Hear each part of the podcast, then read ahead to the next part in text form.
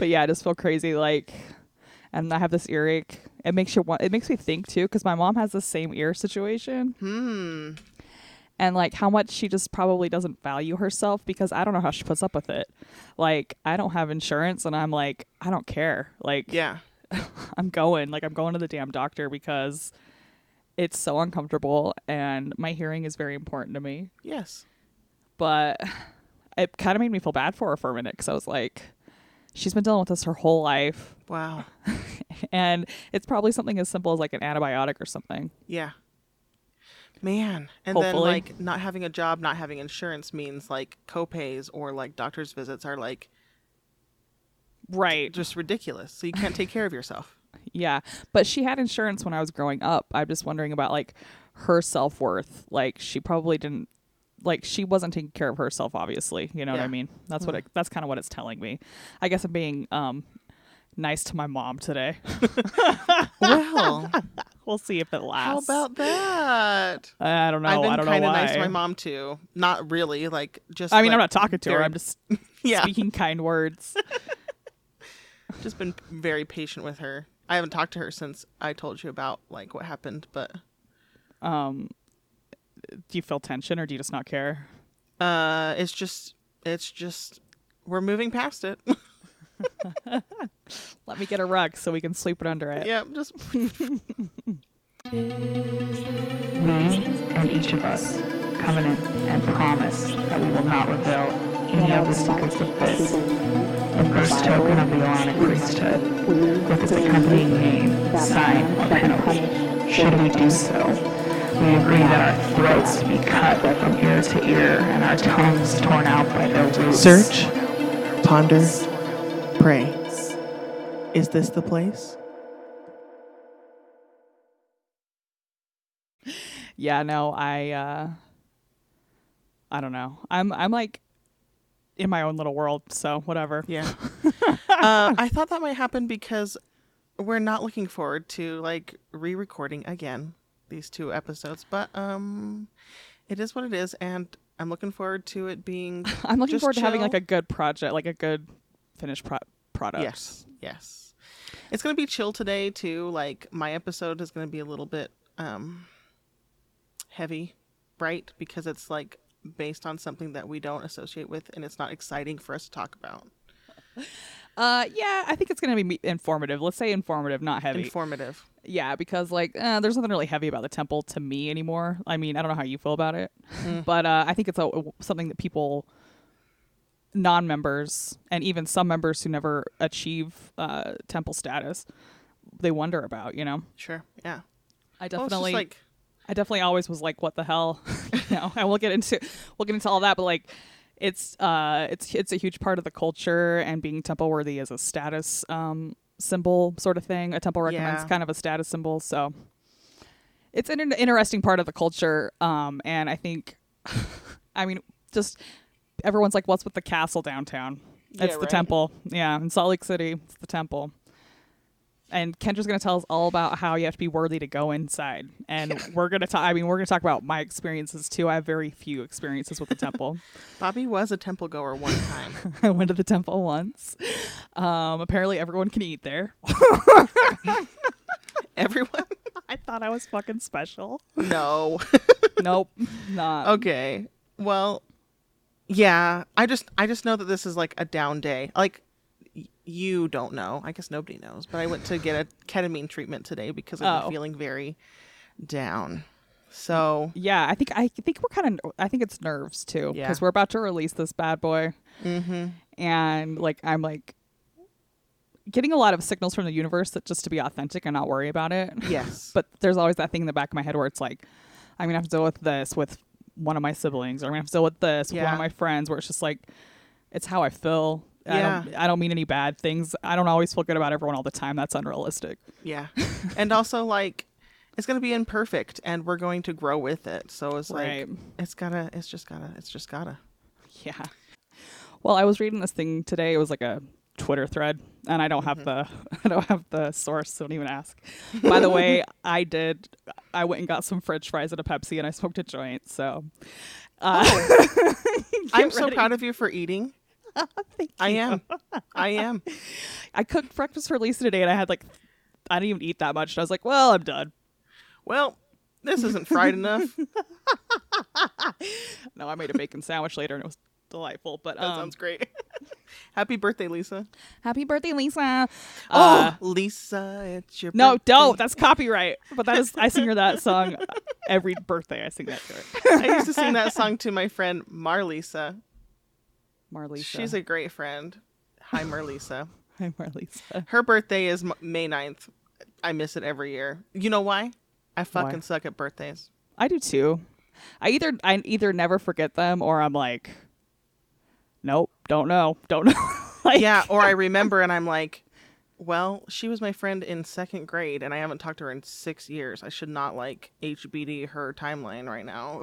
Oh my god, no! Like Abby, my oldest, like not, no, Lisa's my oldest friend. I live with my oldest friend, but uh, Abby was like my best friend growing up, and I text her every birthday, and like she wanted her birthdays in June, and it's July right now, and she like wanted to shoot the shit, and I was like, no, we're done. I we're done here. Like I told you, happy birthday, and that's it. Like The I don't want to. nope, we're not catching up. We're not catching We're not. up. I don't want to Calm hear down. about it. No, I, I do love her, but it's also like I don't know her anymore, so Yeah. I'm not gonna like.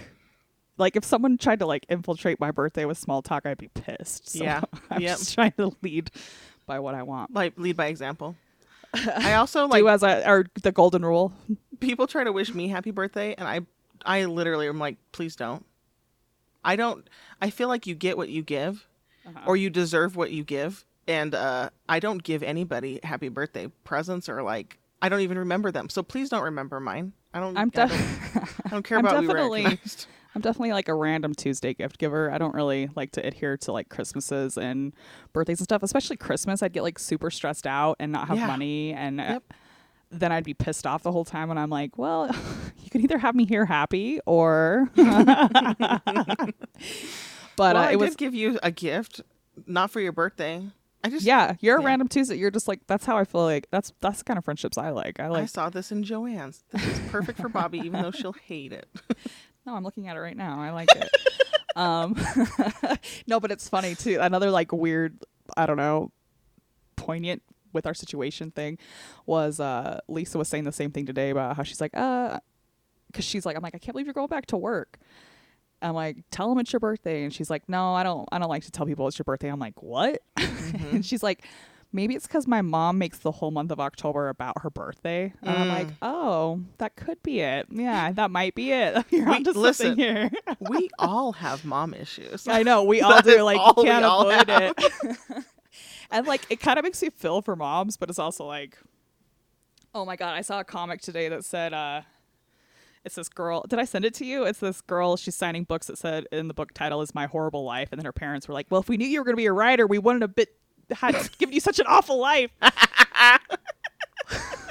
and it's funny because when I was younger, what like right when I was about to leave my mom's house, Uh-huh. when she'd scream at me for hours, I would just eventually start writing words down, and she'd be like, "What are you writing?" I'm like, "I just want to make sure I don't forget this," and she'd Oh. ease right up. She just she'd stop.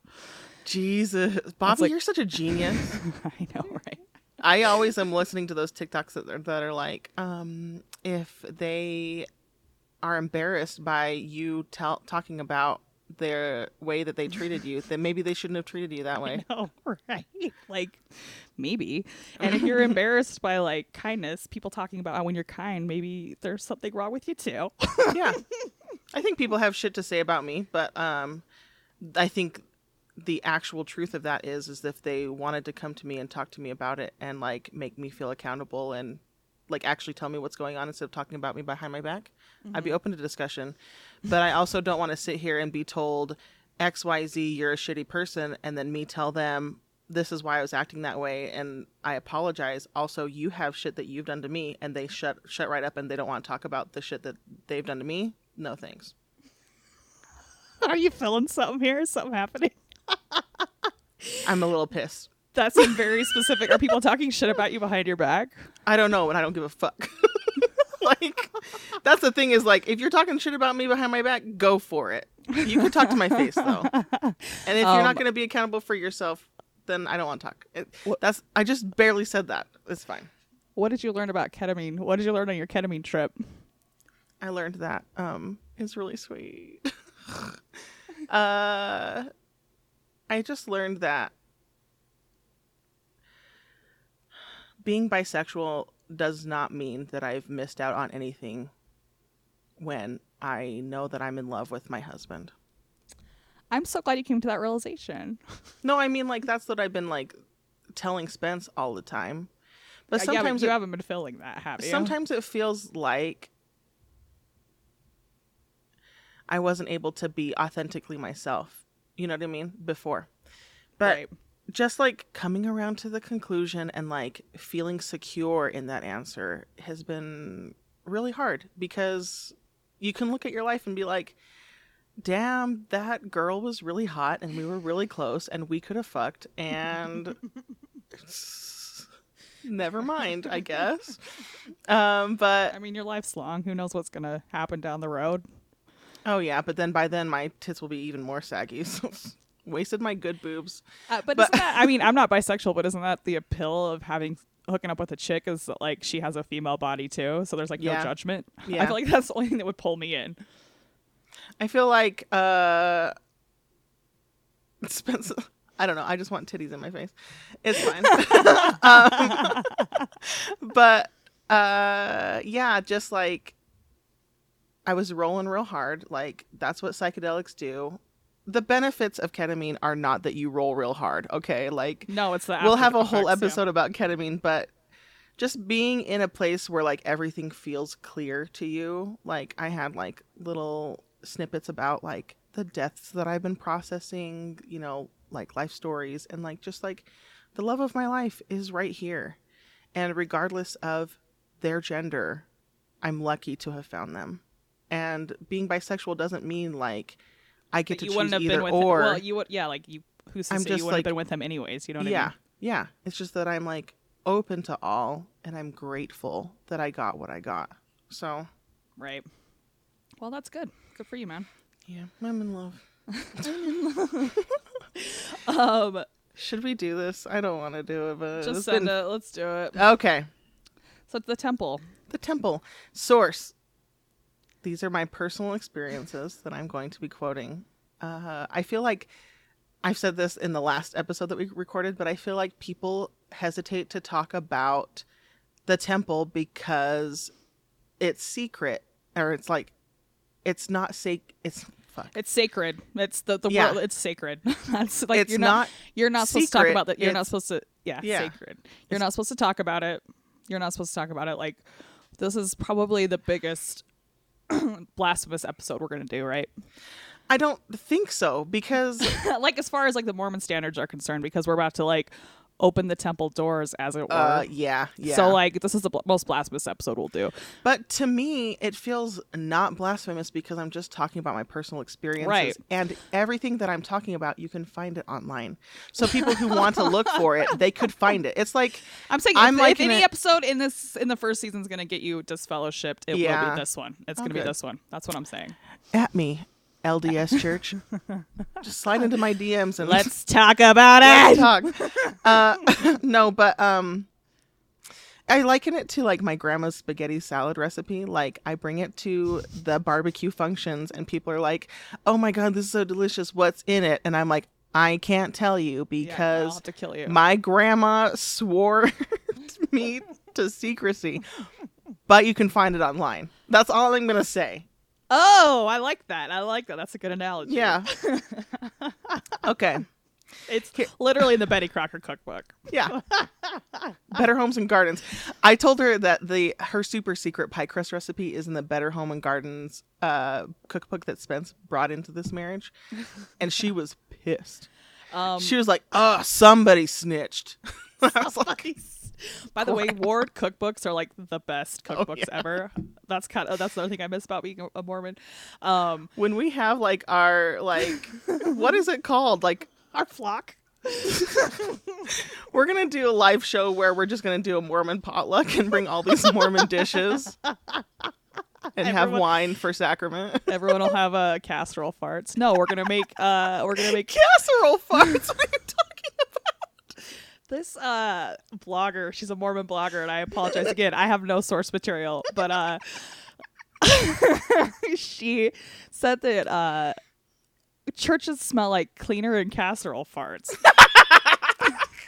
and my sister sent me that like year. I felt like on MySpace. This is years ago, and we died. We were like dying because it's like, yeah, it kind of smells like Yeah, actually. it kind of smells like it, and like I feel like you associate with a lot of stuff like funerals, uh, like funerals and weddings smell the same Well, Mormons funerals For- are weddings. supposed- Yeah. for Mormons, yeah, yeah. and like good times and bad times smell the same. it's very strange, like casserole farts and cleaner. Okay. I'll continue. That was, I mean, that was too It's, funny. it's a side t- tangent. It's what we do. It's where There we're it from. is. Sorry. That's, there it is. okay, all the temples that I've attended. The only reason why I'm saying this is because it's not like this is a one-off experience. Okay. right. Manti, Utah. Okay, these are all the Utah ones. Manti, Salt Lake, St. George, Draper, Oquirrh Mountain, Jordan River, Provo, Mount Timpanogos, Bountiful.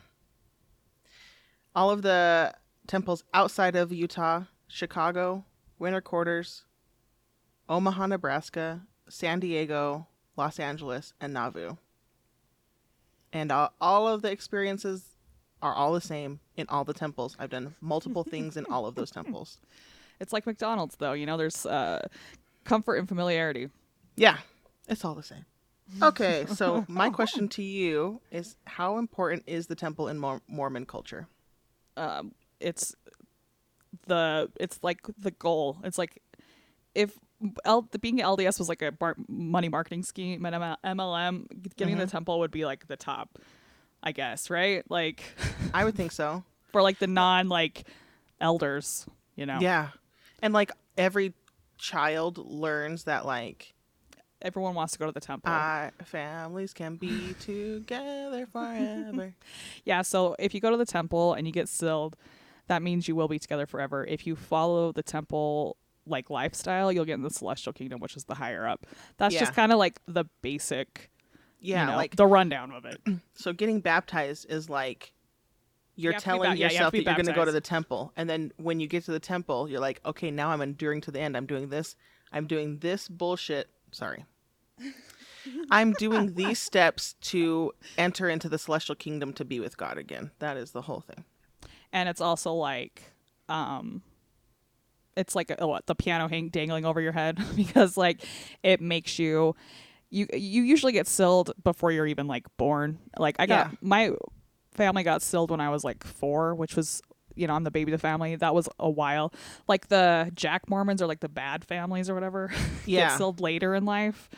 Uh, you should get sealed when you're when you get married in the temple or Yeah. whatever, right? so like if you do get sealed to your spouse before you have kids then all your kids are like Yeah. so- born in the covenant So you're raised this way to say you got to live this certain lifestyle because if you stray, you'll break the seal and then put us all in jeopardy or whatever. Yeah, That's yeah. I don't know if that's how it is, but that's how it's presented to me as sort of like a fear thing.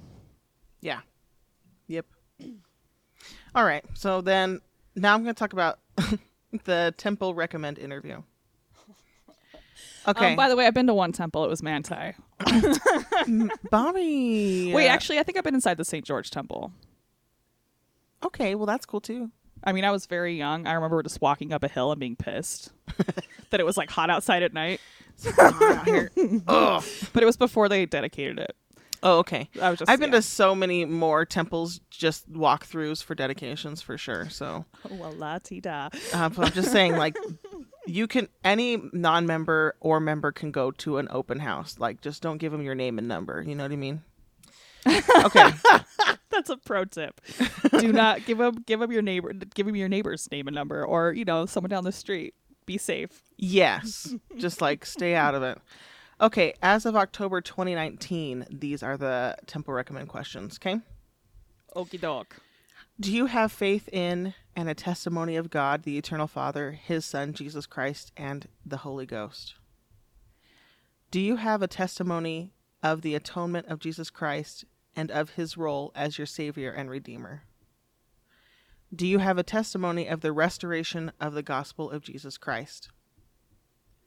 Do you sustain the president of the Church of Jesus Christ of Latter day Saints as the prophet, seer, and revelator, and as the only person on the earth authorized to exercise all priesthood keys? Do you sustain the members of the first presidency and the quorum of the twelve apostles as prophets, seers, and revelators? Do you sustain the other general authorities and local leaders of the church? Thoughts so far?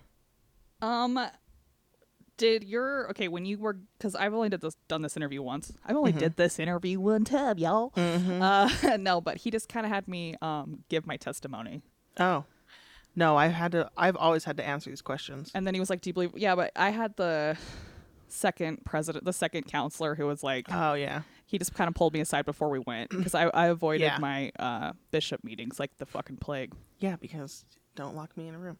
Well, and also my mom threw a Book of Mormon at the bishop, so.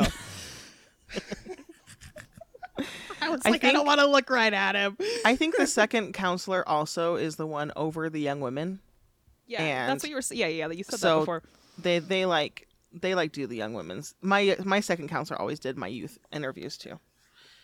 Uh, okay. So then the Okay, next, I'm not special again. It's fine. I'm just saying, like, no, I feel like mine was very informal. Like they were waiting Yeah. for us in the car to like. And they're like, go to the "Hey, temple. what's up?" Hurry up! Yeah. okay, I'm signing this for you. yeah. Okay, so this says Do you strive for moral cleanliness in your thoughts and behavior, and do you obey the law of chastity? Do you follow the teachings of the Lord? Uh, do you follow the teachings of the G- Church of Jesus Christ in your private and public behavior with members of your family and others? This one's the one that always got me Lies, in lies, trouble. lies, lies. This is the, this next one's the only one that only got me in trouble because I answered it wrong one time.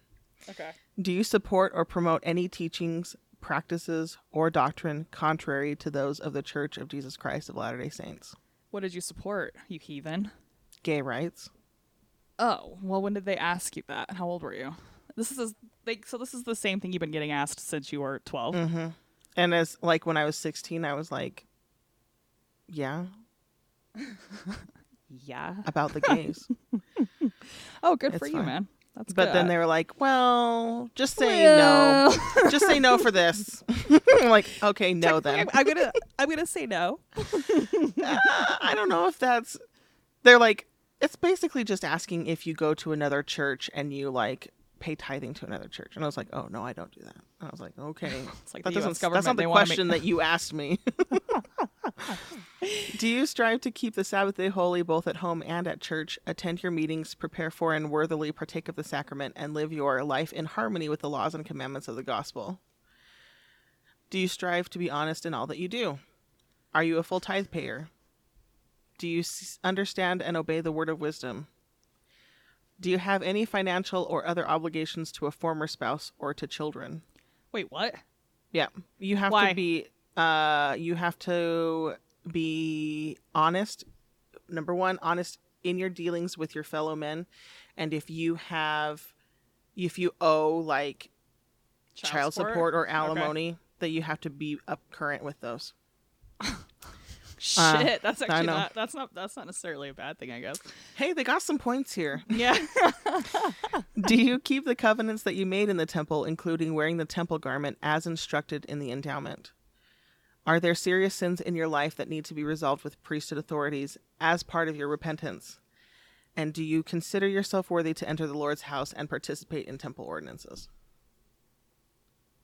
yeah. He just made me bear my testimony. He asked me if he thought if I thought I was worthy, and I was like, yeah. Cool. cool. I like that. I think Um, that's how it should be. How many times have you sat through this meeting, roughly? So, temple recommends are valid for two years. And so I got them done, I think, every year for youth baptisms. I think they because they want to make sure you're not masturbating. And then, Or if they, if you are, they want to know about it. They want to hear about it. or if somebody's not touching your boobs. Uh, yeah, exactly. They're like, hey, give us the juicy dates. give us, give us them dates. So, uh, then, so and then I got one for my temple recommend for when I was endowed to go on a mission, and so like that one, so 2009, 2011, and then like before, and, and then before your wedding, right? Yeah. So like every year before my mission, and then three times in the official one. Yeah. Is there at any point where it gets less or more severe the questions, or no? They're all, they just stays the same. No, it stays the same. And like there there are 15 questions and then the discussion in the temple recommend interview expounds on that. So if you do feel like you like haven't paid your full tithing, then you can say I'm really trying to make up for tithing that I whatever, but s- sometimes it's it's also bishop roulette too because like It depends on like how lenient the bishop is. yeah, right? yeah. so like my my bishop when i was younger when i was talking about like i think that blah blah blah gay people should not be considered garbage in our church then he was just like didn't want to talk about it but like was like oh that's something different and then you know when i was talking about tithing they'd be like well if you promise to be current today then you can still move forward you know so th- sometimes it was like depending on how nice the dude was or how stickler he was or you know i don't know do you do you prefer a bishop that's more or less of a stickler? And like, what's what's your what's your philosophy? What's your policy? i just think that like my whole philosophy was that scripture that says the lord looketh on the heart and um, if you were trying to go into the temple Ren- recommend interview to you know express your desire to enter his holy house and you were like really trying to keep all of the promises that you made to god or strive you're striving to be good then you should go even if there are some slip ups or questions that you have I feel the same way. Like, I think like um, it shouldn't be like pay to play. yeah. And um it is it is about the effort. I do like trying to see if you're being like a phony you know what i mean? If you're just i think that's good like the child support and the stuff thing. Maybe it's just because my dad didn't pay child support for a minute but yeah. Uh, i think it's uh did you get asked a child support question when you were um a child? Yeah. You did. No no no no. There are some questions that you get skipped like questions it says questions 12 and 13 are omitted when youth are interviewed for a limited use recommend and 12 is financial obligations and 13 is about temple garments. Mm, okay. So like if it's a no-brainer then obviously. Yeah. Like i owe the school for lunch. Do you wear your garments? I haven't gotten them yet. I haven't. I would if i could sir. I wear my panties. And they're always clean They're always clean. Um. Okay. So Temple recommend. Do you? How many people do you think lie about him? fucking everybody the Everyone lies. the yeah. amount of times people were like, "Oh, I just lied about that," like masturbation. Oh, I just lied about it. Like, Yeah. I, I always thought that was like a mortal sin. It's like, why are you trying to get into this thing if you're gonna lie about it? and honestly, like, fuck, have I lied about masturbation? Sure, but I also well, it kind of sets a was precedent, sometimes doesn't it, when you're honest young? about it. and then you'd get in like trouble. yes, they're like, "Don't, you can't take the sacrament." Now everyone will know that you touch yourself. No, I like the why isn't she taking sacrament game. Mm-hmm. Yep. the thing about Mormons is they're always checking each other. It's like very watchdog mentality. I'll talk about later. It's just Yeah, there really is, and it's like these quiet ways to do it, where it's like the ultimate gaslighting situation, where it's like you couldn't actually point it out, because it's like, well, no one's actually doing anything. It's like, but everyone knows when someone's not taking the sacrament. Like I have clear visions in my head right now of looking at someone and judging them. yeah. Like the last time I was someone skipped sacrament, I was like, ooh, even when I wasn't like a Mormon. and then also the anxiety I felt going to like uh a mission return Mm. speech Oh, because yeah. like my friend been gone for two years and not taking the sacrament because as I've discussed plenty of times on this podcast, I do think like doing something that you don't believe in is blasphemous Yeah. unto yourself. Yeah. So like I'll skip the sacrament when I'm uh at sacrament meeting Mhm. and I have anxiety over it still. like where it's like people are looking at me like why isn't she? And then like I get the attitude too like I mean I've talked about this before too when Bosch came home or whatever and I went to his homecoming. After he was done talking, I got up and left. And my grandma got mad at me later. she was like, That was so embarrassing. And I was like, Why?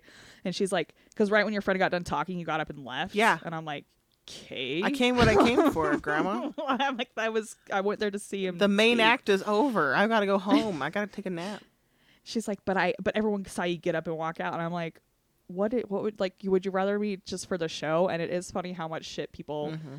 Endure, endure, and lie about. the accent. I'm hyper aware of my Stop. The one time somebody mentioned to you, I was like, I knew it. Don't Well, fucking like, change my "Don't tell her co-host. I want I her pre- to have the Utah accent. Damn it! it's well, it's very, it's unique to me. But anyway, um, the, just the things that people do, like endure and lie about to make themselves look worthy Mhm. Or not embarrass. Like, did my grandma really want me to sit through 45 minutes of sacrament meeting just to avoid her embarrassment? And in her head, she's probably like, why couldn't she have just sat through 45 minutes of sacrament meeting to avoid my embarrassment? Yeah. you know, it's like, I went and got high in the mountains. That's more religious to me. I'm gonna keep going. okay. But uh no, you shouldn't stay in this church for show. okay. Temple Well, ceremony. It just, it just ties into like how people lie about, you know, yeah. their temple recommended shit. So we're gonna go through baptisms for the dead, initiatory, endowment, uh, sealing, and calling an election. Make sure, okay? That's a little rubric. Okay, baptisms for the dead. I think a lot of the imaginary myth people. I don't know. Oh yeah. People are always like, we don't dig up dead bodies, and I don't know a goddamn soul that has ever thought that we dig up dead bodies to baptize them.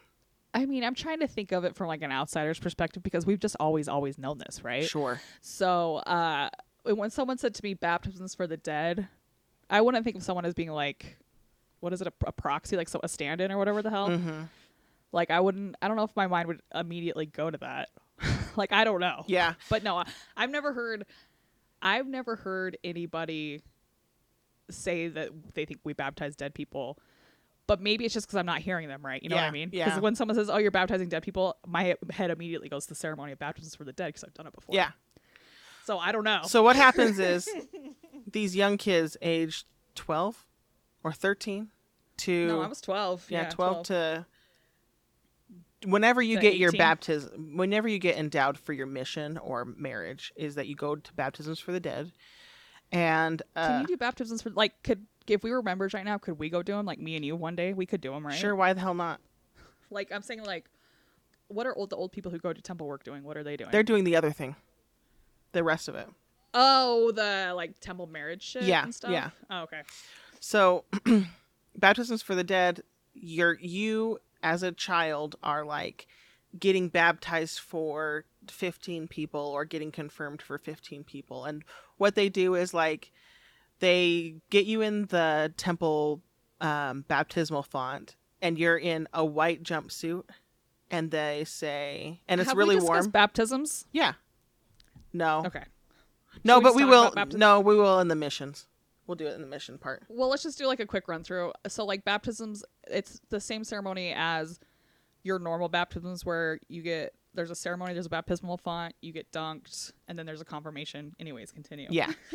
so they say they raise their right arm to the square and they say, Sister Clark, we baptize you, or by the power of the holy Melchizedek priesthood which we hold, we baptize you for and in behalf of Betty Orsman, who is dead, and um, in the name of the Father and the Son and the Holy Ghost. And then they like dunk you under the water, make sure you're all the way under, and then they bring you up. And then they do it again, Sister Clark. Uh, by the power of the Melchizedek priesthood which we hold, we baptize you for and in behalf of Marilee Jones, who is dead. Blah blah blah. Dunk, dunk, dunk, fifteen times usually. Uh, then you get up, you get squeegeed off, and then you grab your towel and run down to the um thing where you get dressed again And in dark the- clothes. the the baptismal font room is this huge, great room. The one I've been to is Manti, but they're all the same, right? Yeah, they're all- yeah, they're all the same with the little So there's- and stuff. It's very like Vatican, but like with Mormon stories.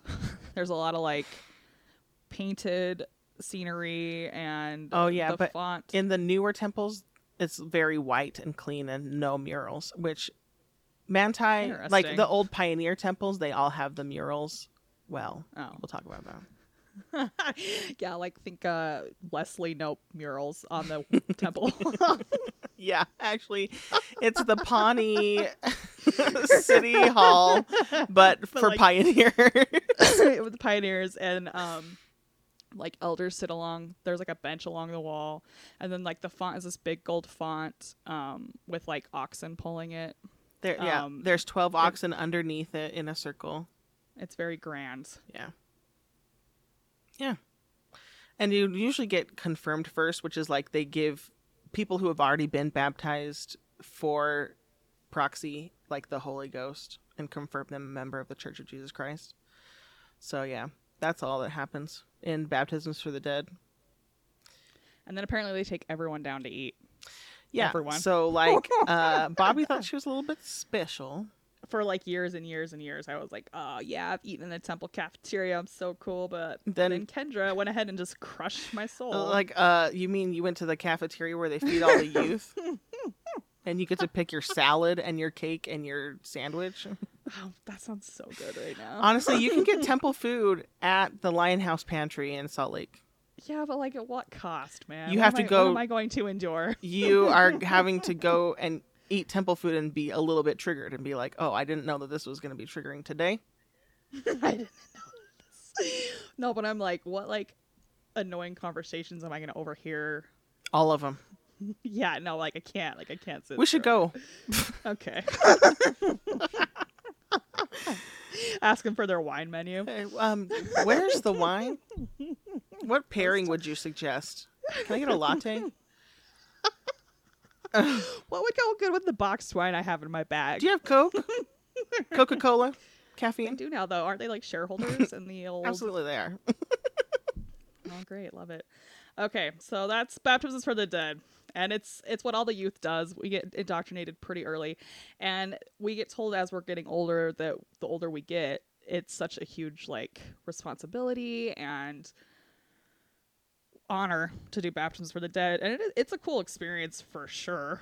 it's a unique one. Yeah. Maybe not cool. It's a fucking unique experience. Yeah. And like you get But- praised for it, and they're like, "Thank you so much for helping bring souls to Christ," and you know what I mean. The whole Mm-hmm. premise is that you know, like in the Plan of Salvation episode, we talked about spirit prison. There are there are spirits of people who have died and not known the gospel of Jesus Christ of Latter Day Saints. Who need to So be baptized through, so that they can continue on in their spiritual journey to the celestial kingdom. So it's just like the step. So I love how like the idea humans are such dickheads. like we honestly think that what goes like if God was real, what goes on on this planet would matter Yeah. to God at all. At all. Like God's holding millions and millions of people in prison because we have to do the work, whatever. You- it's just the whole premise. He's like, "Hey, have you heard of the Mormons?" And they're like, "No." And they're like, "Okay, right this way down this dark hall. You're gonna go to Spirit Prison. You're gonna meet some dead missionaries. They're gonna teach you some outdated uh, gospel doctrine that those people on Earth they don't teach anymore. Blacks in particular. blacks in- Just ignore that part."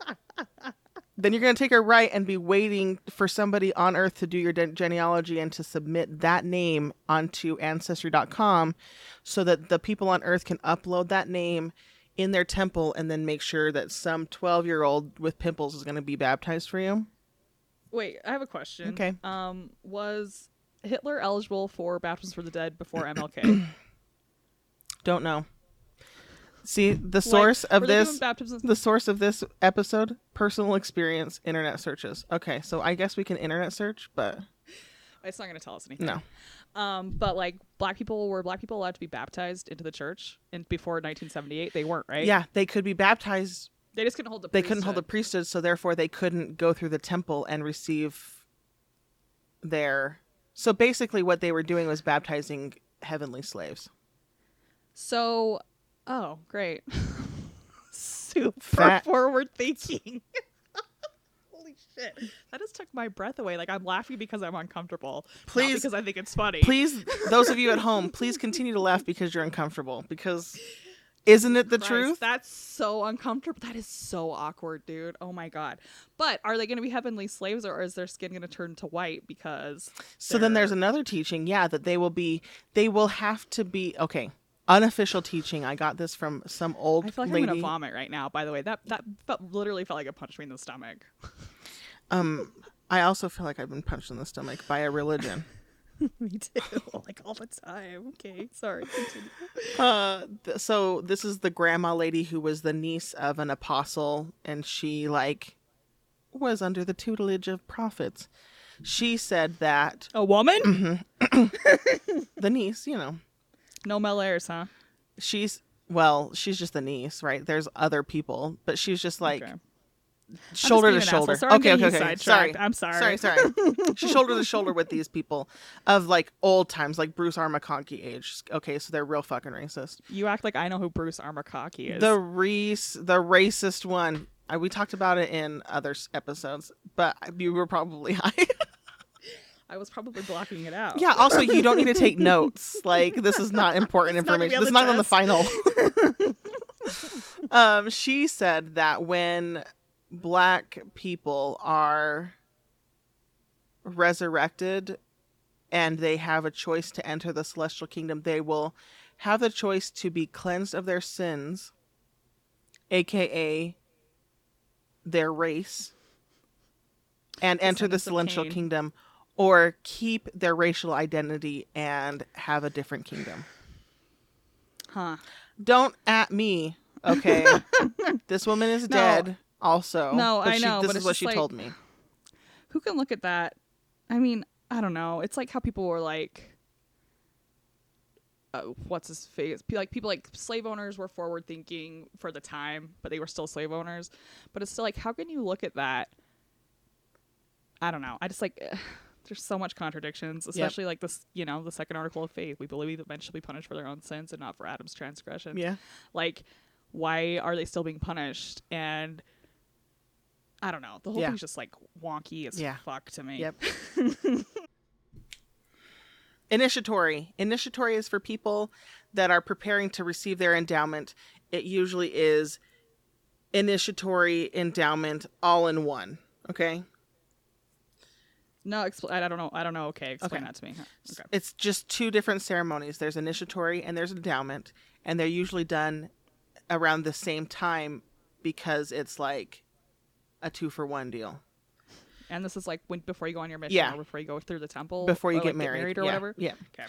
Okay, so the initiatory is a washing, anointing, dressing in the garments, and your special temple name is given. Um, this used to be done completely naked, but in the 90s, they um, decided to. And okay, it used to be done completely naked, and they would physically scrub you and then anoint your body with oil. Then, Until when? uh, I don't know. I don't remember. Oh my god! I wonder if that happened to my mom. Yeah, absolutely. It sh- I mean, it happened to my our grandparents. So Oh my god. Yep. Okay. then, uh, sometime in the '90s, they implemented a shield where you would be covered with like this poncho, this white poncho, and then they would like do it underneath and like touch, touch with holy water this the skin around the area, but not actually do it. Then by the time I was in going through the temple, you could you put your garments on first. So like they would wash you, oil you, then give you your garments and help you put on your garments symbolically.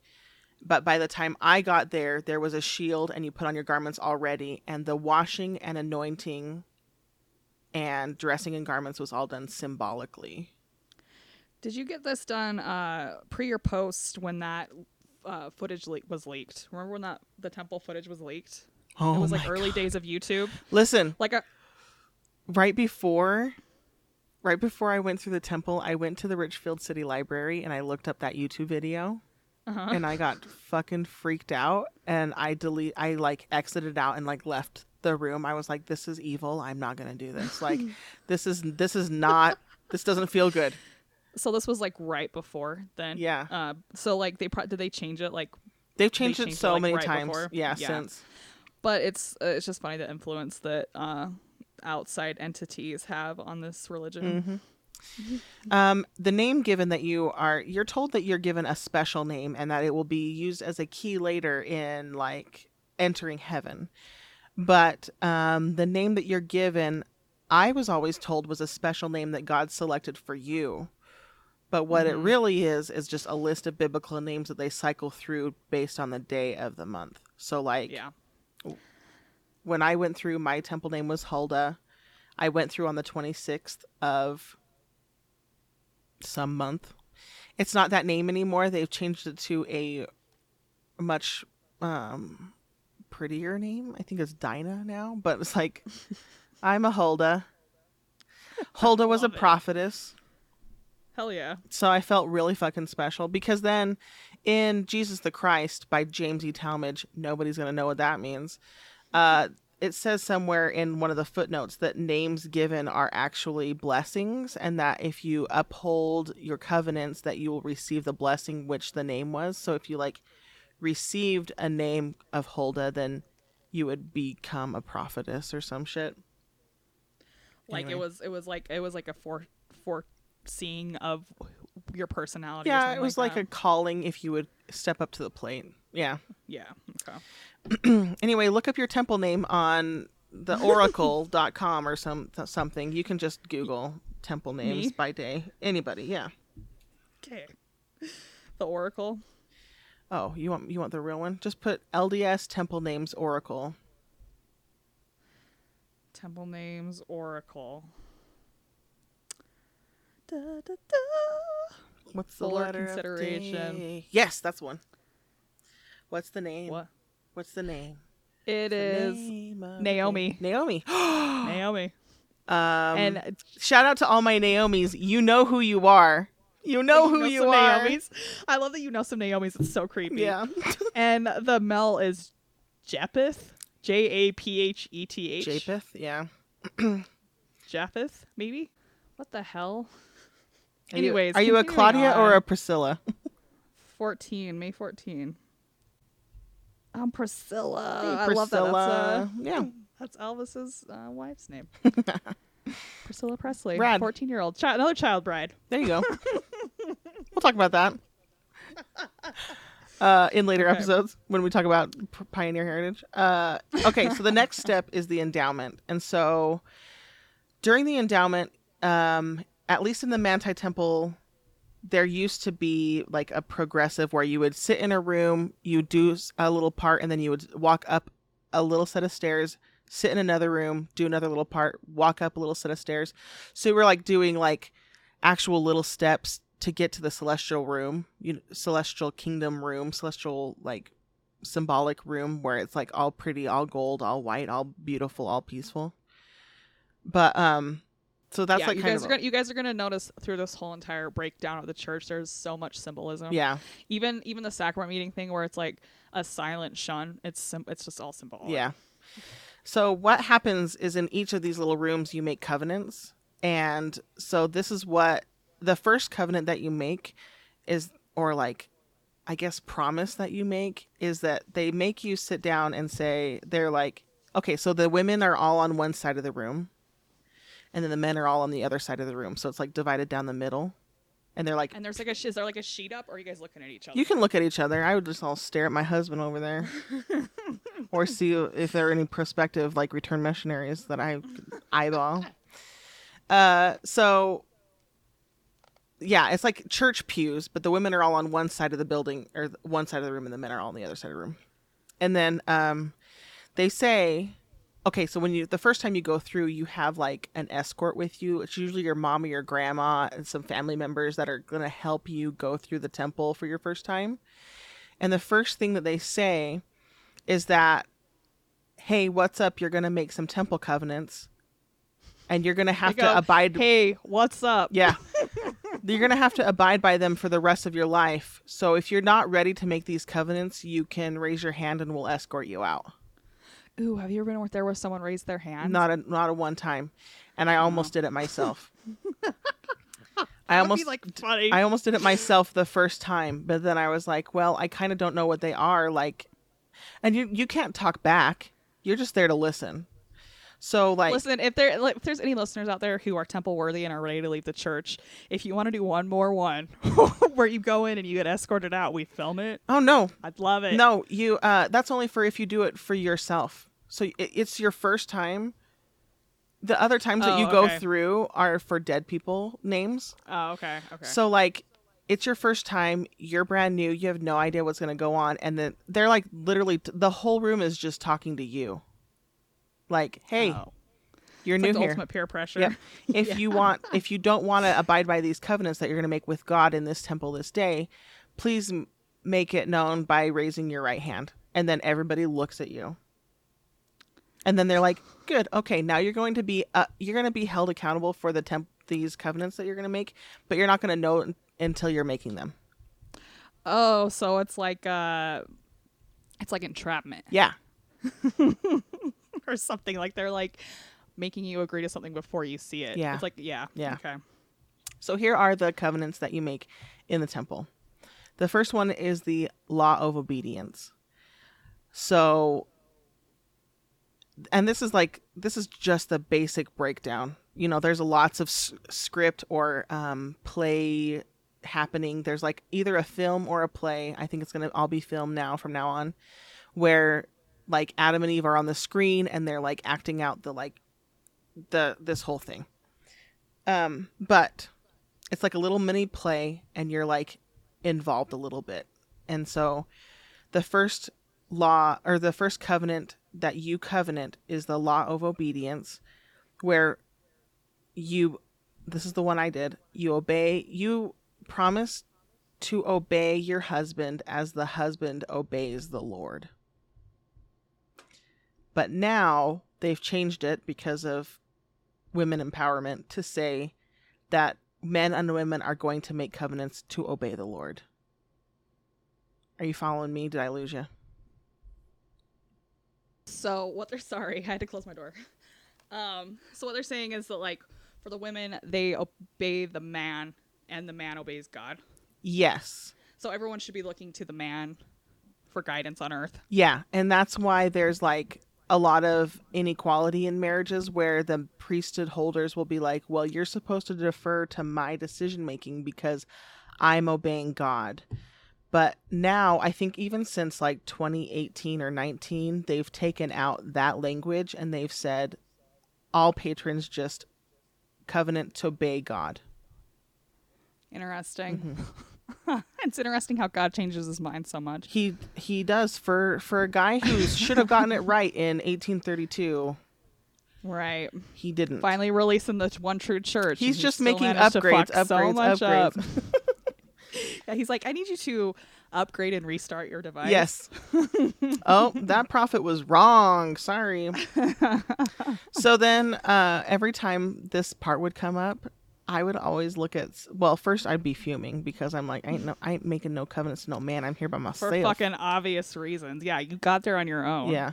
But then the second thing is when I got married and we would do temple sessions together and Spence would like always like hee hee over at me. Then I just Yeah. flip him off across whatever space between us lived where he'd be like The "Hee hee," and I'm just like between. I was like covenant with this fucker. Like we were pretty crass. Because he was like and then he would be like, Obey my priesthood and I was like, I'll this was like day to day, you know.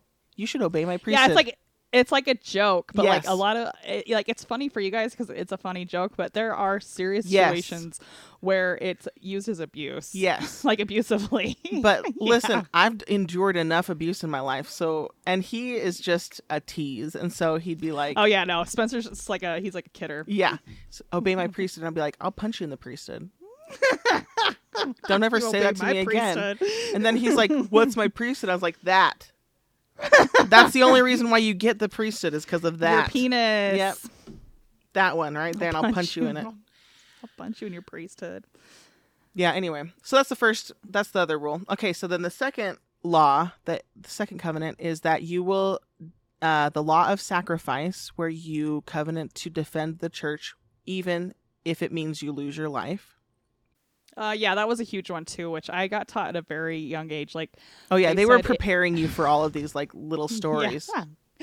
they uh i remember the example I always used was if you are held up in like like a bank like a bank like if you're a hostage or something and they're suggesting that it's another someone that's a different religion is asking you if you believe in god or what religion you believe in if you deny it there's no coming back from that Yeah.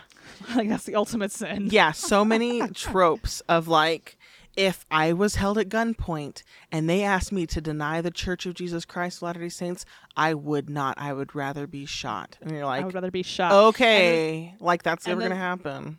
they'd also be like, and you never know, like God's protecting you, so maybe he'll be like, I want to learn more. Maybe he'll turn that guy's life around. Yeah, or maybe it will plant a seed.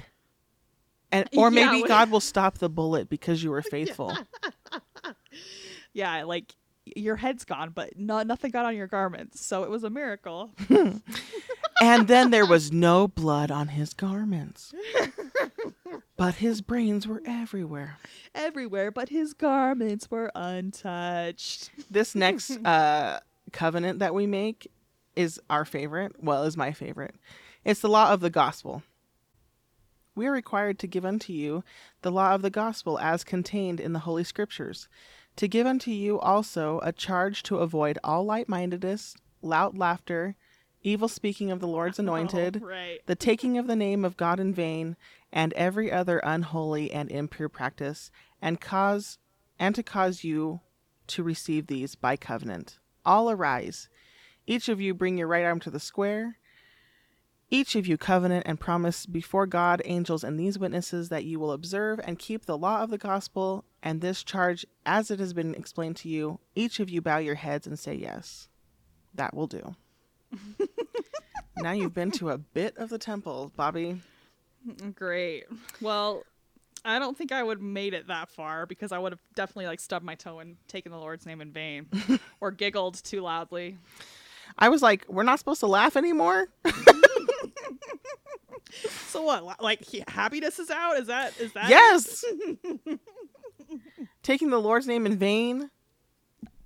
I mean, I get I get that one. I never would do it, but then like now I do it. I'm like, fine. It's funny to me how different religions teach what taking the Lord's name in vain is because like pastors and studies of the Bible are like, that means that you don't swear to God when you're lying. You know what I mean?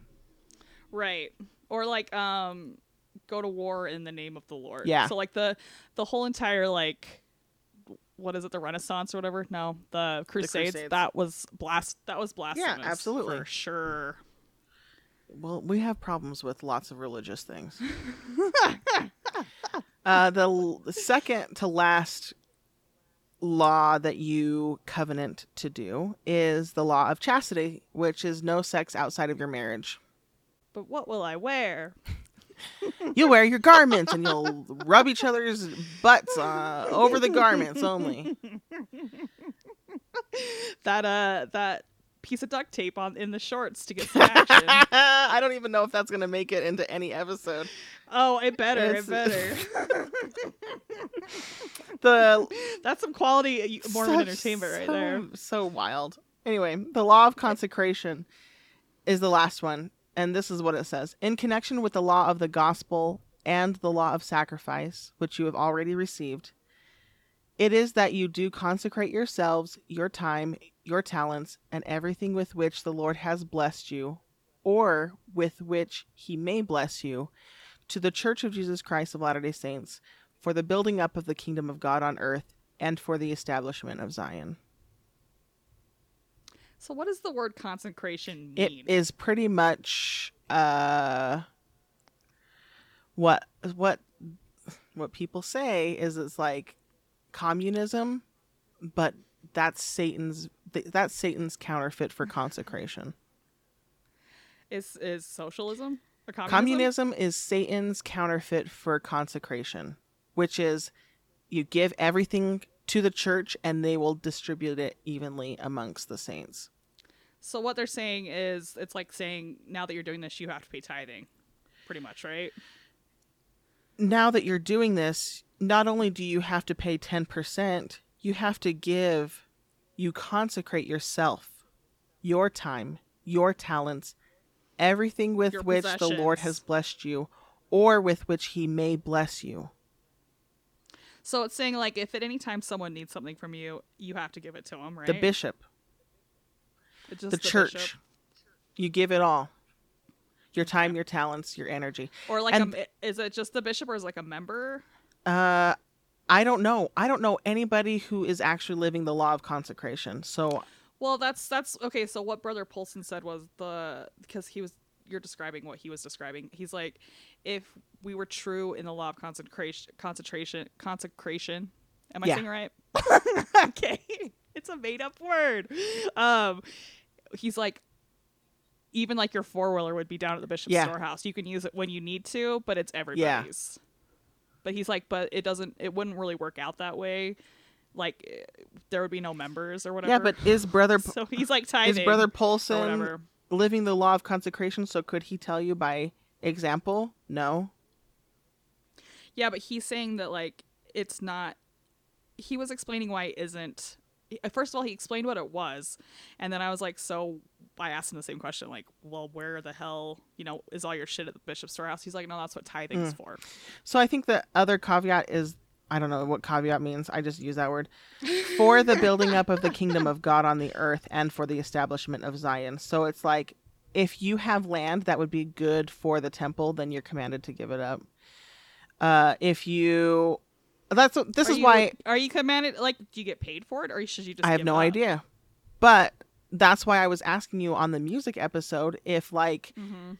Janice Kapp Perry, she's giving her time, talents, everything with which the Lord has blessed you to write music for the church. Is she getting paid for those things? Or did she covenant in the temple to give it up free and clear for Jesus? I don't know because I feel like they could make more money off her tithing.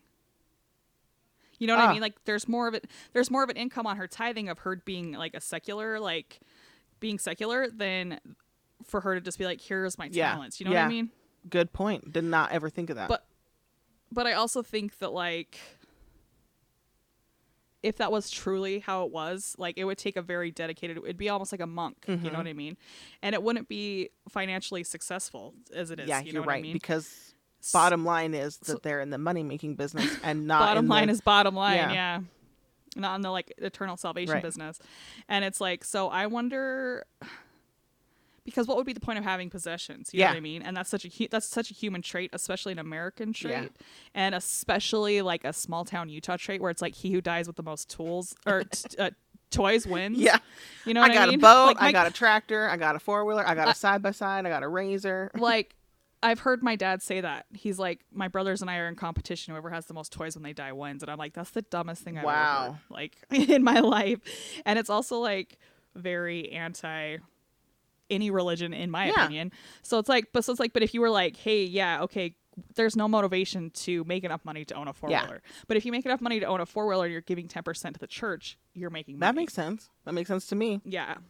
Yeah, it makes sense to me too. I mean, that's how I saw it. I don't mm, know. I'm liking it. Add us on that one. I want to know. I want to know The, truth. the other parts of the endowment session are tokens and signs. So tokens is like handshakes to get into heaven. Yeah, they have They special teach you special handshakes. handshakes to get into heaven. They're straight up ripped off from the masonry. Masonic. Yeah. the signs the names of the the names of the handshakes are also given and then the signs because you're not supposed to say the names of the handshakes but you can give the sign of the handshake as proof that you know the handshake and you know the associated sign isn't it like isn't it like you bring in one of your fingers when you're shaking someone's hand? It's like straight up stolen from Masonic yes shit, right? yep there's like different ways to put your hands or fingers and then they're like do you know the name of this yes i know it but i can't tell you but this is the sign of this particular handshake Oh, okay. so then they're like oh Okay. okay you do know your shit you know what i mean Right. My mom showed me one handshake once, the only one she could remember, and it was like I was like, this is so fucking weird.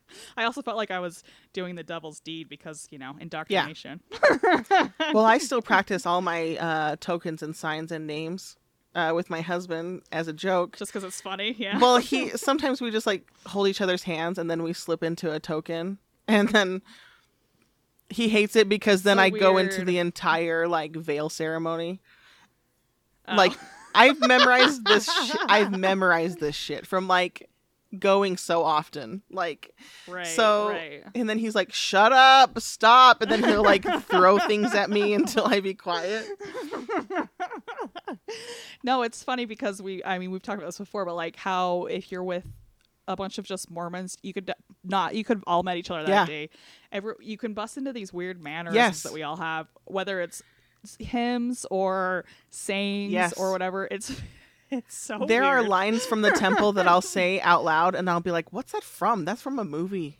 That's from something. That's from What's that from?" And the people will be like, "It's from the temple, you dumbass." I'm like, "Oh yeah, and you're like, oh forgot. shit. what is that? What is wanted? like all of these things. no, there is certain things like that. I have that those things where I'm like, what the fuck is that from? And then I'm like, oh, it's a Mormon thing. For Christ's sake, I could never be free. it's in here forever. Uh, one of the creepiest things that happens in the temple that people say is like one of the most beautiful parts is the prayer circle. So people can like put like say that somebody in my family was really struggling with their faith or like their health or something, then I could put their name on a list. Like, prayer lists Yeah. are very common. yeah, Like, and uh, people will even be like, I'll put you on the prayer list. Like, that's Yeah. like, that's almost like a well wish Yeah. or something. I'm gonna, and it's a nice gesture. Like I'm going to invoke the power of God in Yeah. the temple t- on your behalf. for what it is, for what people believe, it's a very nice Yeah. gesture. If you're not a believer and they're putting you on the prayer list because you're questioning your faith, it's very obnoxious. Um, so they just write your name down and they put it in a little like little secret box, and then they take all those names and they stuff it into like a bag, and then they put the bag of names on like a little. It's like a little leather bag. It doesn't look trashy. Like it's not like a Piggly Wiggly or like a Walmart bag, It's like a, it's like a it's like a Crown Royal bag. and it smells good. it's it's green velvet. It right? looks it looks like uh, a scripture tote. It's just like smooth leather. It's got a top zipper. Oh, okay. So that that's like all these names are in there. I'm not sure that they're actually in there. I think it's just symbolic. But um well maybe it is. I mean, who knows. I bet that. I mean, it seems like a good a good uh, you know, system because it's random. There's no like you just get through Yeah. it. So they put the this bag of names on the altar and then they say, "Hey, uh whoever wants to participate in the prayer circle, you can come up." And every new member, new endowed person has to go and be in the prayer circle.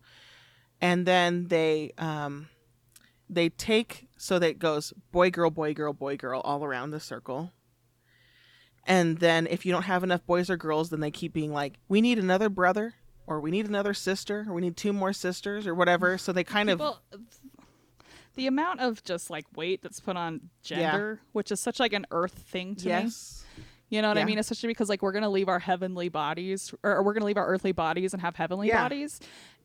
Do we have dicks and vaginas in heaven, or does it yeah matter? Do because we, we need to make spiritual babies for the next worlds that we're not getting apparently anyway we'll talk about that later Sorry. So then you grab the boy, if you're a girl, you grab the boy to your left, who's not By the who's not your who's not your boyfriend, by the way, with one of those handshakes.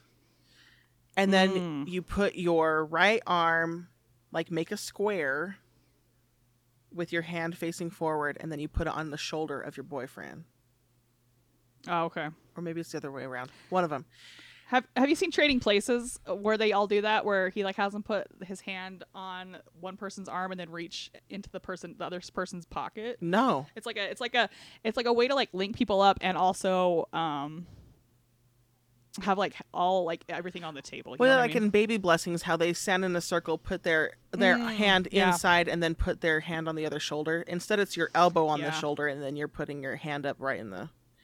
You can look it up on Okay. YouTube. Uh, and then I forgot about baby blessings. Yeah, there's a whole ceremony to that Yeah. too. And a whole like social status to that. How many people you can get in the blessing yeah, circle. exactly. And how many of them were wearing white shirts?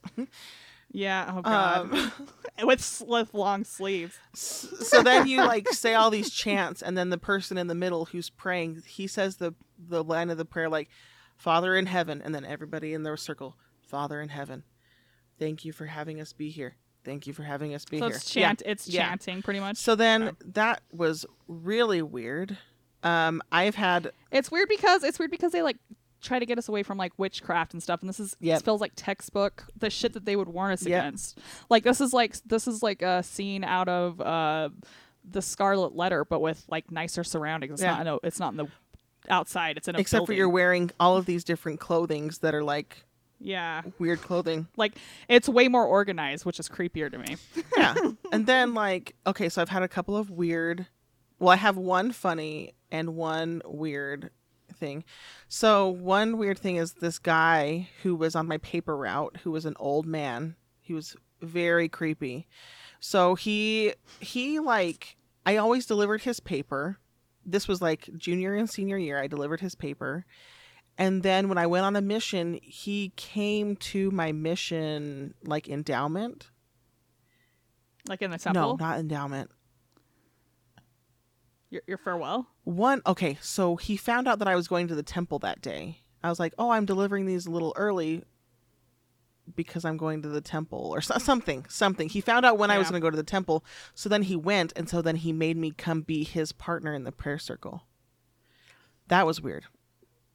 Did you feel like he was like trying to like stake his uh, heavenly? I don't know. I think he was trying to hold my hand. You know what I mean? How old was he? He he was pretty old. I just hate too because he was probably just being a nice old man. But it was there's creepy. All these all these practices, yeah, it's creepiness. Like there's so many things where he probably just thought he was being a nice guy. He was probably, he, or maybe he wasn't. But like there's so many of these practices too where you're like, this gives me the Yeah. creeps. This Yeah. creeps me out. And then like right after I get done with the prayer circle in my own endowment, my my aunt reaches across my grandma behind her shoulder and rubs my shoulder. Says, "Welcome to the club." And like the alarm bells go off like I didn't want to do this. I didn't know what I was doing and now I'm like in a club like this is Well, like my brother Jake thinks it's hilarious when uh people their after temple pictures are just horror Yeah. horror struck Yep. like where they're just, people like there are these it's not uncommon for someone to get married in the temple and when they walk out be like I will never go back. No, the amount of garments that temple workers find in the garbage after they're Shut up. Are I'm you serious? dead serious.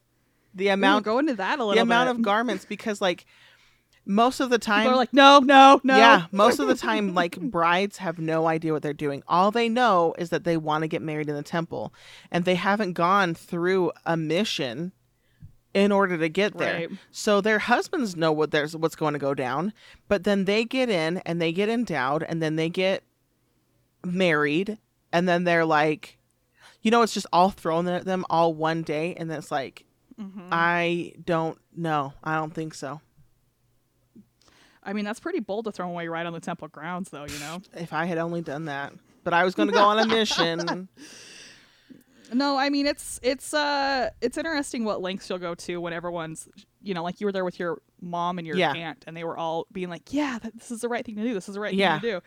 Like I who's to say like I was freaked out with my mom telling me about temple stuff and it was my mom telling me about it and I was there with my siblings and stuff. So it's like this is like such a bor- like you're, you're born into it. It's bred into you you know the temple's a sacred place. So i don't blame you for not running. But i also know so many people who are like uh, like you said alarm bells. Alarm bells are like what the fuck Mm-hmm. is this? Yeah, it's nuts. uh, we're gonna finish out the because we're not done even with the endowment, but it says the next step is like they they explain to you the garment markings, and you're supposed to go through a veil into the celestial room, and the Lord is supposed to put His hand through the veil and take you by the hand and pull you through after you like give Him the names and tokens and signs of all these things, and then like to prove that you've gone through the temple or whatever. So it's like practice for when you get to heaven. But the Lord, like yeah, The yeah. Lord- so you'll know what to expect. yeah, the Lord is not Jesus. It's just some old dude that's representing Jesus. I his name's not even Jesus. I fucking thought I was gonna see Jesus that day. Like I had a lot of expectations, but I was like, oh, it's let down oh, it's just brother Baird from my like. It was really cute though. Can I just say like a, something that was really cute? People from my ward knew that I was gonna go through that day, and they like, like made sure they were there. And yeah stuff. like the lady who did my um initiation initiatory where she was like symbolically washing me it was really sweet because like she'd watched me growing up and she was a really sweet lady and she was just like and she was like excited for and I was scared and- because I didn't know anybody and I was just like in a new thing and was, so when she came in she was like hi and I was like hi! Like I gave her a hug and it was really sweet and she's like I'm so grateful to be here today. This is like a really special thing. And then like that that moment was special and then like getting uh, No, there's a, that, that's there's a lot of special moments like that. Like I'm glad that my experience was mostly bad because I, who's to say if I didn't have these cute little experiences because I did have some of Yeah. them, but if it wasn't a constant like onslaught of like this was the only good experience I was having was at church, who's to say where I'd be right Yeah. now? You know? but also it's like it plays into it like these people that you've known all your life are now seeing you know you and so when when Yeah. jesus turned out to be brother baird the guy that like teased me all my life and like we had so many inside jokes i was like oh jesus is gonna know me and love me like that was That was a symbolic type thing. you can twist yeah it. but yeah. it keeps you in you twist it so that it keeps you Yeah. in you know Mhm. anyway Yeah, you definitely make it suit you. uh, You have Yeah. to just because there's so much of this weird shit. Like we that the heavenly slaves thing. I'm still not over that yet. But it's like a punch in the gut. But like you make yourself stay for certain things, Yeah. and it's moments like this that help. you figure it out so that you don't you don't feel so that you don't feel like your whole life you have all these special things and you tell yourself that those special little moments tell you that it is true It's sacrificing your own happiness for your family's eternal damnation Yeah. to avoid it. hmm well then you go into the celestial room and it's just like a big ass beautiful chandelier and comfy couches and pastel colors and beautiful real flowers and everything's like perfectly dusted and polished and you get to sit down there's scriptures there. What the purpose of it is like you get to sit down and like think and try to meditate and get answers from god. Sometimes most of the time i did not get any answers. I just felt peace because it's like a peaceful place and nobody's talking. Um but then like i'm not going to say that you were forced to leave but you're kind of encouraged to leave before the other people come in so that like they have a fresh experience too coming into the celestial kingdom. And so you're kind of just like or you've been there this this the endowment takes like two hours. So you're like finally get into the celestial Finally, get to room sit down. sit Yeah. down and then be like oh fuck like my kid's babysitter's charging me by the hour and like i don't even get to talk to my wife or like make sex jokes in here. So like let's go. So we can go get some cafe rio make sex jokes and then like go home. You know what i mean? Like i don't know it's like people feel Maybe- rushed Maybe do sex as well. there's no sex in the temple No, I mean, I mean outside the Oh. temple before the before you go home to the babysitter. yeah On the drive home. oh wow that would be hot after the cafe. a little Rio. dangerous also dangerous because of the cafe rio Yeah. oh wow. uh, the last thing that I went through in the temple was a sealing, uh, where I got sealed to my husband, and you do kind of like a quick little endowment ceremony where you just skip straight to the um, veil part, Mm-hmm. and you tell him your secret name, so that Okay, so it's an actual veil yeah, right? it's it's like a it's like a curtain. like everything is acted out. Yeah. You're not. There's no like. Let me describe what heaven's like. It's like here's a visual representation Yeah, of what heaven's yeah. like, right? Okay. So, and then you're like in your like temple clothes. There's a bunch of temple clothes. We won't get into it. Just look it up online.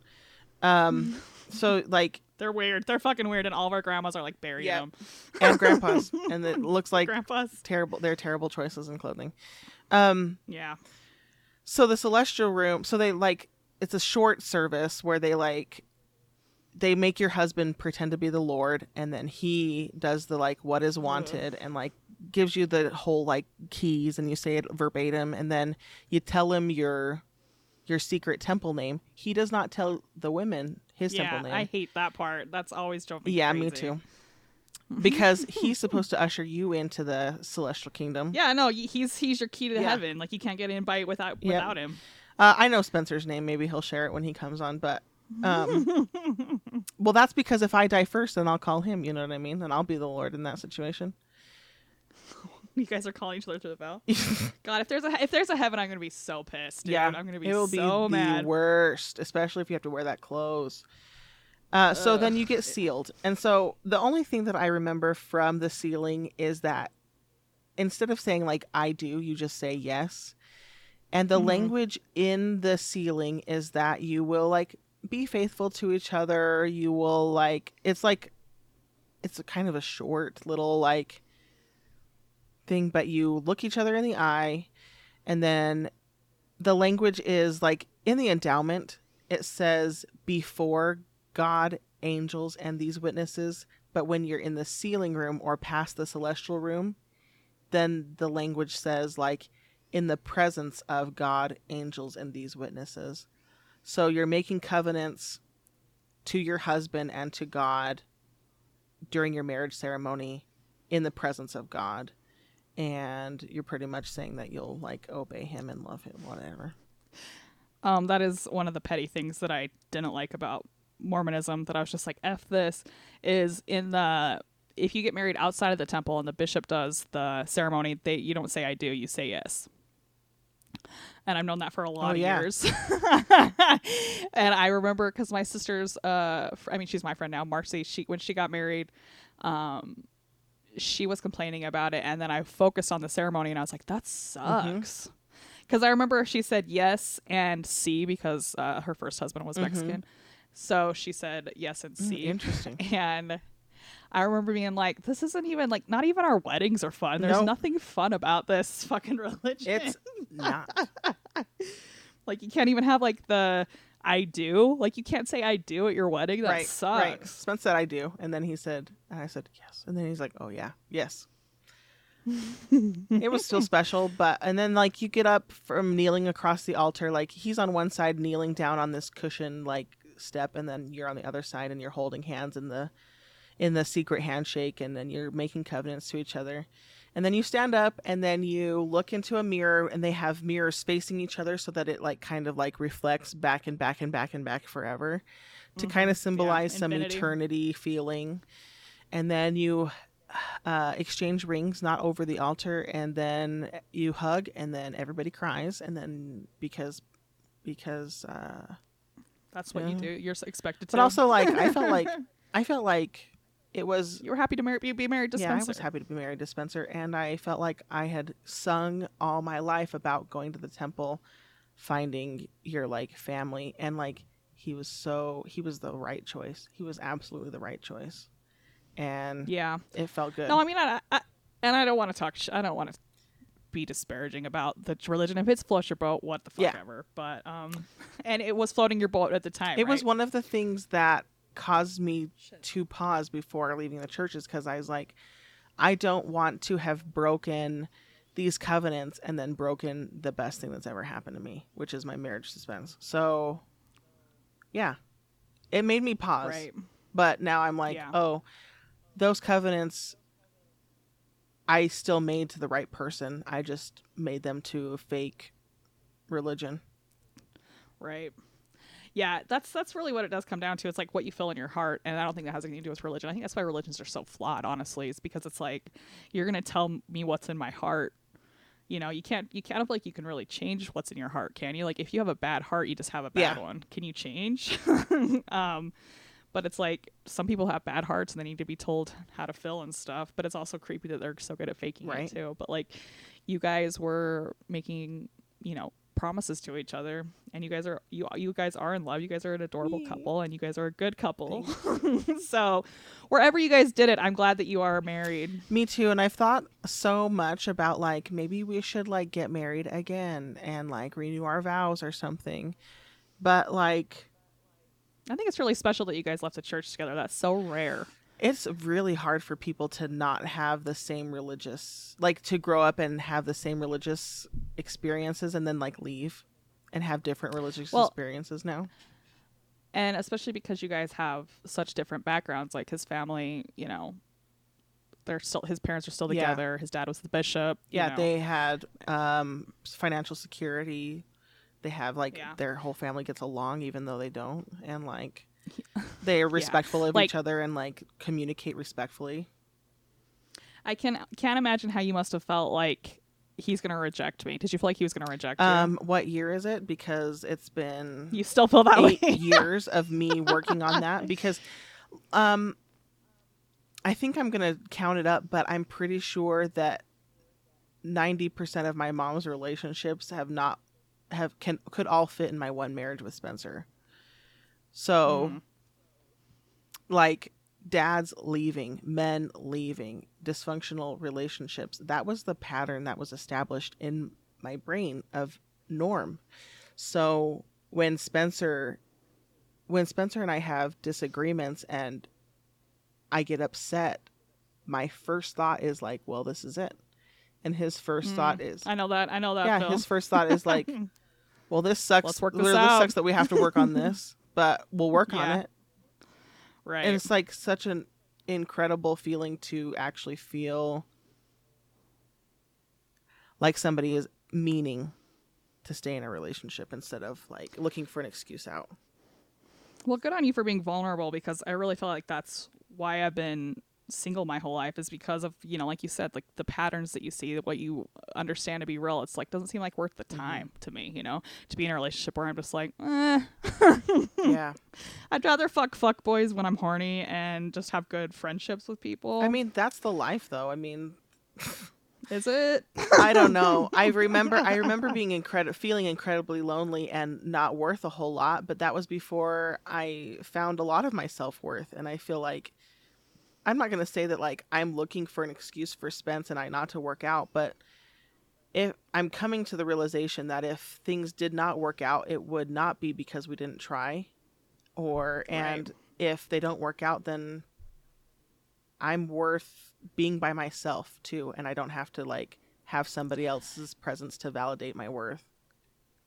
No, I mean I I feel the same way. Um, but I also think there is something about human beings need to be in relationships. Um, maybe they don't though. Maybe that's just a lie we've been told.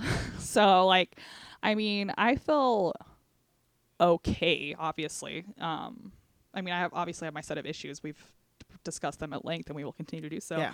But um, I I think that that's just something like when you're not in a relationship, you're looking for one.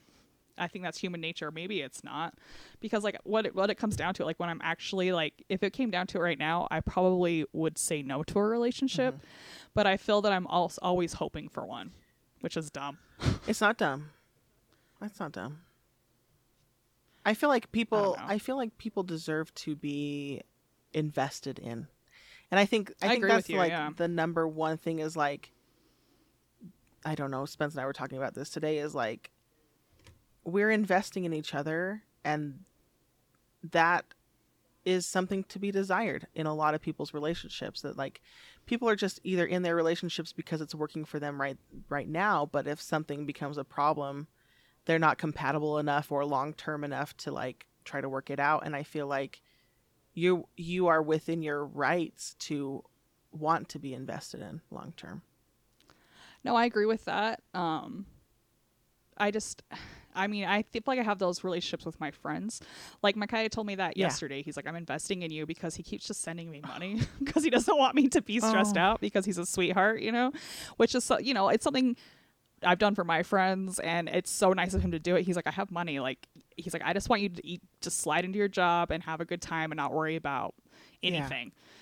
And he's like, and this it's not a big deal. He's like, I have money. Don't That's worry really about it. but that's really nice I know it's really nice, but he sent me um more money this week, and I was like, "What the fuck are you doing?" And he's like, "I'm investing in you, Bob." He's like, "I love you." He's like, "You're so like." He's like, "I want you to be successful." He's like, "I want you to be good at this job." He's like, "I don't want you to have a day of stress." And like.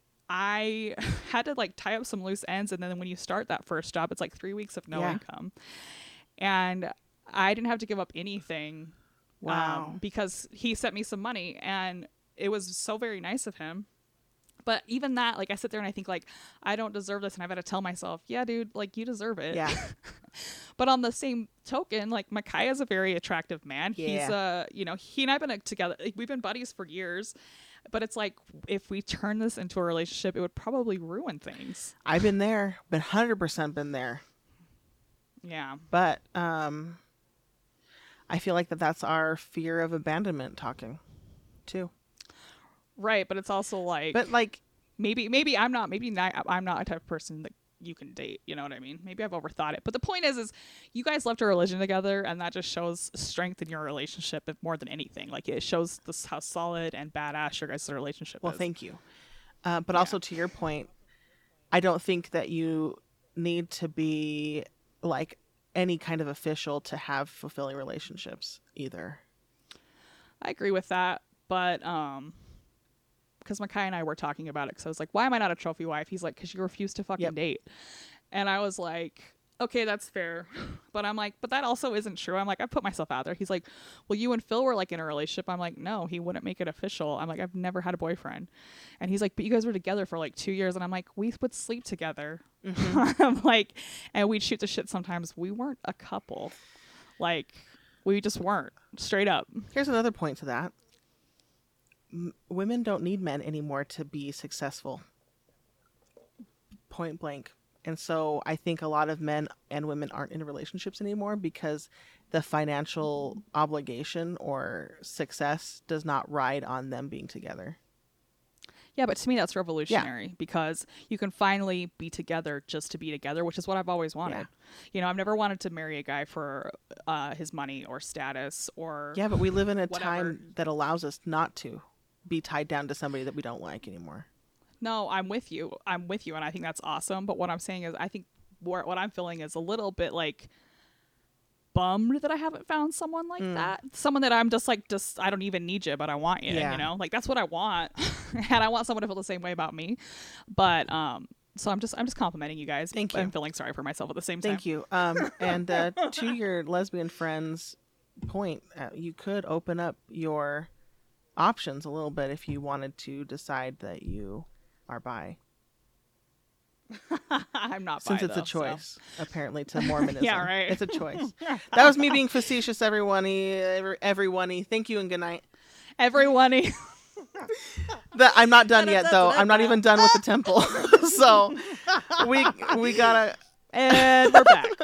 the last thing that I have never experienced is in the temple is like a second endowment called a calling and election made sure where symbolically you're supposed to be your feet are supposed to be washed by Jesus and your sins are supposed to be forgiven you.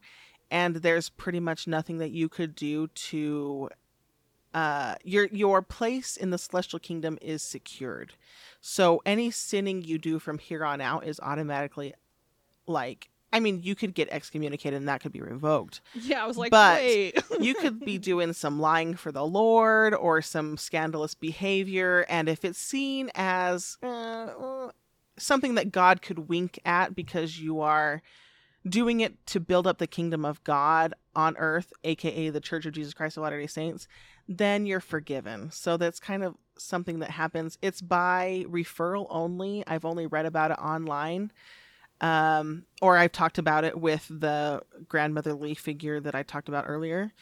Um, but that's like the last thing I know happened, and it's happened to some of Spencer's ancient relatives, ancient relatives, you know, ancestors. Uh, yeah. I don't think that's happened to any of my ancestors. Uh, although there was some there was some polygamy happening, so I don't know if that's also part of it. I don't know, but um, every general authority, including Area Seventies, I believe, have had their calling election made sure, or receive the second endowment. So that means that no matter what, they're good. They're just Yeah. Everything they do is they're that they're doing the Lord's yeah, deeds. and I knew I thought that like Jesus would be actually washing your feet. Again, I don't know why I thought that Jesus could be all powerful and show up in a temple in his holy house sometime. Maybe because the um culture taught me that that was possible, but um it's never it's never Jesus. It's like usually like a general authority that's doing those things. Like washing your feet for you. um, it yeah. So it's just all symbolic. He's doing it in in the name of Jesus, Yeah.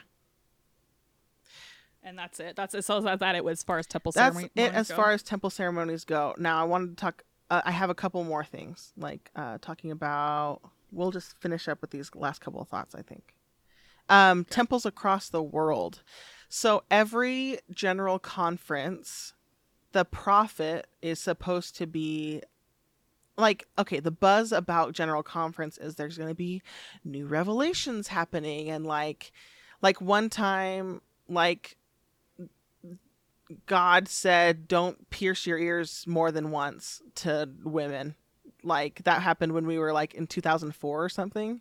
And that was the big revelation of general conference is that god said stop putting holes in your face. Um or like tattoos or what rated r movies. Like supposedly big revelations happen at these general conferences. They happen every six months. Um so one of the big things that people wait around for is the temple announcements so like they'll be like i don't know when i was on my mission there was like we're gonna build one in rome italy and everybody freaked out because that's like the catholic It's yeah, it's like yeah, yeah it's Salt Lake City for the Catholics. I'm I'm gonna try and Google R- Roman Rome Mormon. yeah temple. thank you Jesus Christ. I'm sorry. I'm trying to be. I am. I am in the website trying to find that information. Uh, yeah, there is a temple, and it's um, it's in Rome. Oh, so they finally was- built it. it- It was opened in 2000. It was announced in 2018 or 2008, and it was uh, opened in 2019. Okay, so it was 11 years. That's a long time. Yeah. Anyway, Yeah. what I think is that they just announced temples that like to kind of jazz up the people. Like, guess what we're gonna do? How long does it take a temple to get built, though? A long time. So it's a lot of money. They're like 11, 11 years is like they're multi-million dollar buildings. yeah. This temple's cool. Too. Yeah.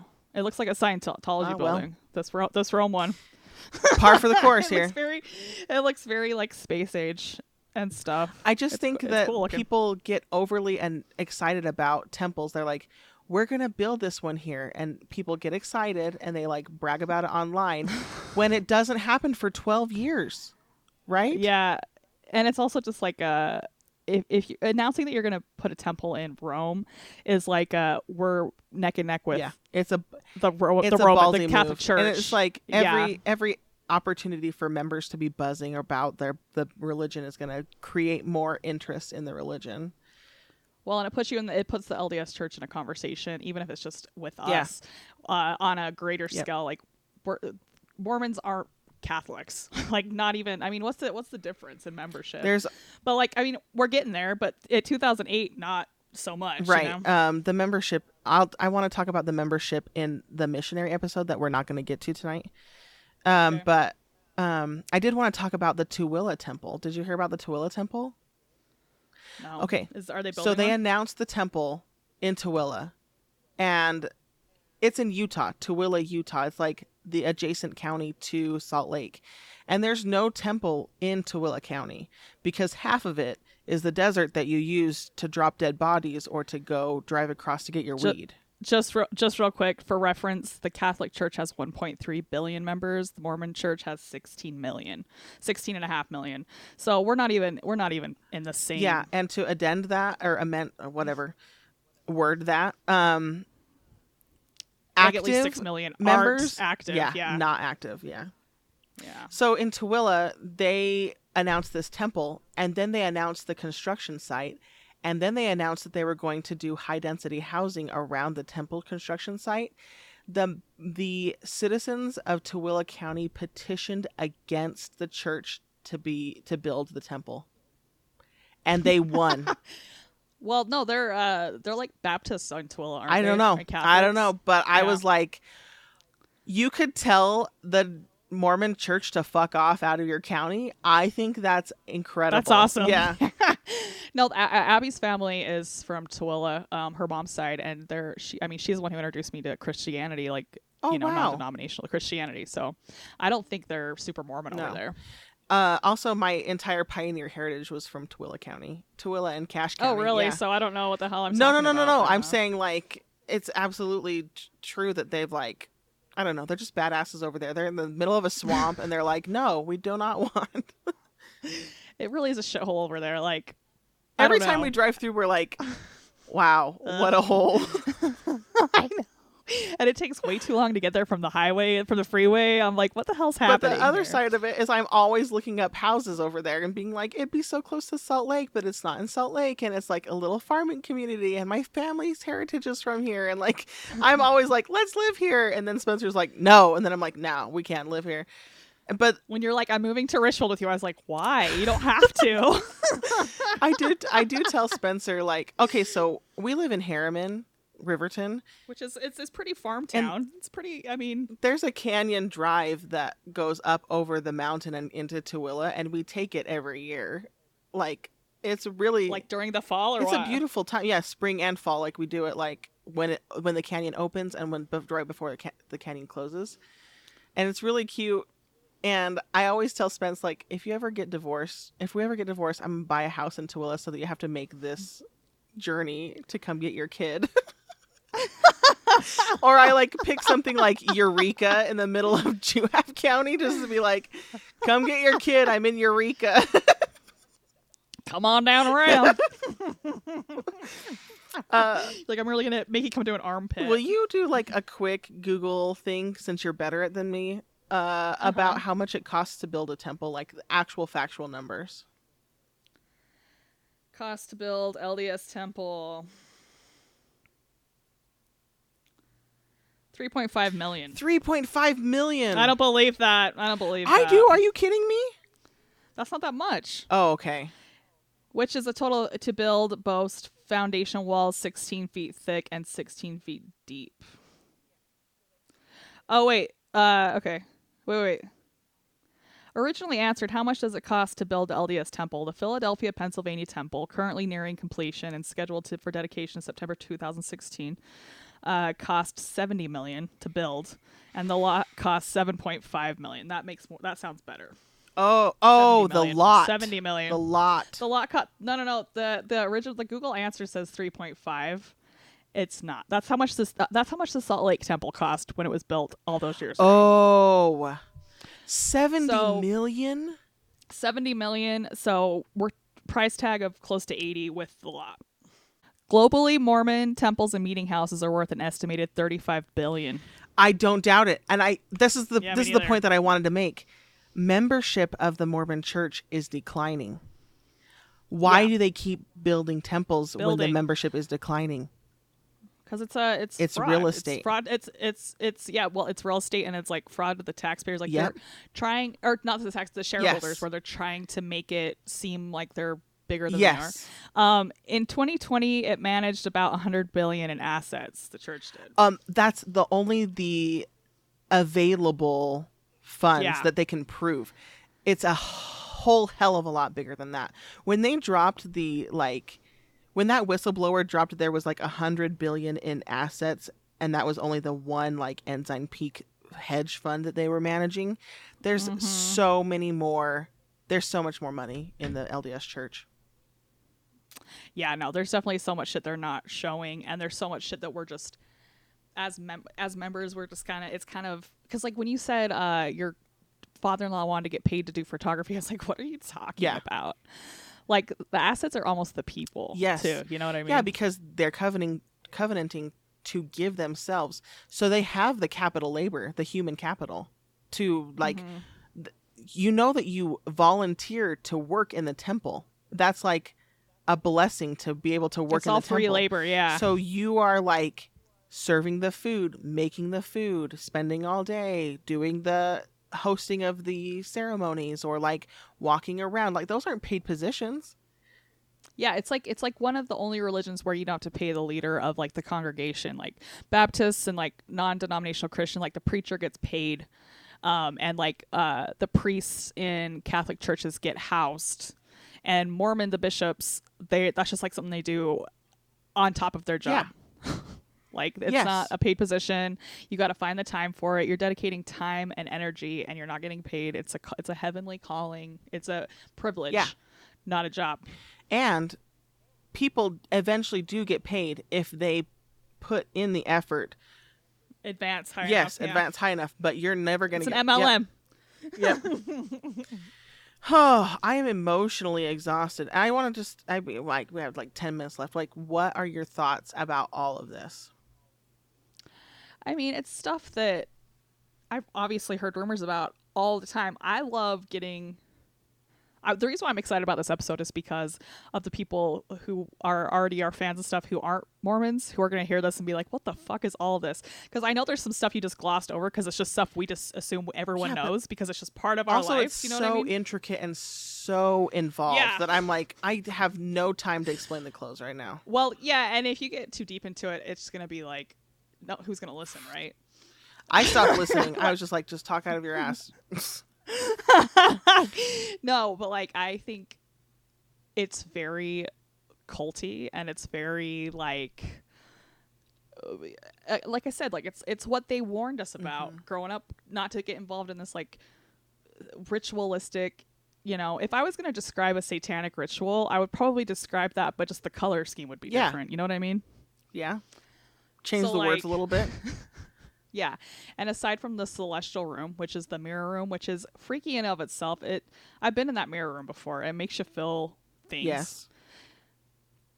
It's just it's frustrating to me that everything is a mind game. It's all just a mind fuck. And it's it's to get you like a like I I mean I've, I I remember glazing over in this shit. Did you ever did, were you completely attentive the whole entire temple ceremony or did you did you gloss like were you just like I'm going the, out I'm the going first down time, because I thought, well, I don't know what covenants I'm making, so I better pay attention.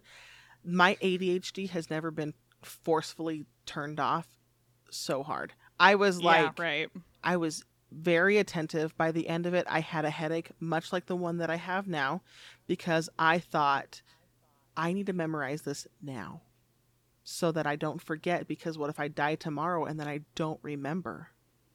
Yeah, that I mean, I, I get that pressure. I totally. And the, the two things that like really punched me in the gut this time was at this episode was the heavenly slaves and the garments in the garbage can. That's so crazy to me. I want to talk to people who uh, went through their endowment and thought, no fucking way. Because what my next steps were was I was not getting married. I had no wedding to call off, but I did have a mission that, like, Where are you gonna go preach this? Go do this. Yeah. Go strive for this. and I mean, well, I'll talk a lot about that in a mission episode that I have written down right now. Um, but I did not expect this to take this long, honestly.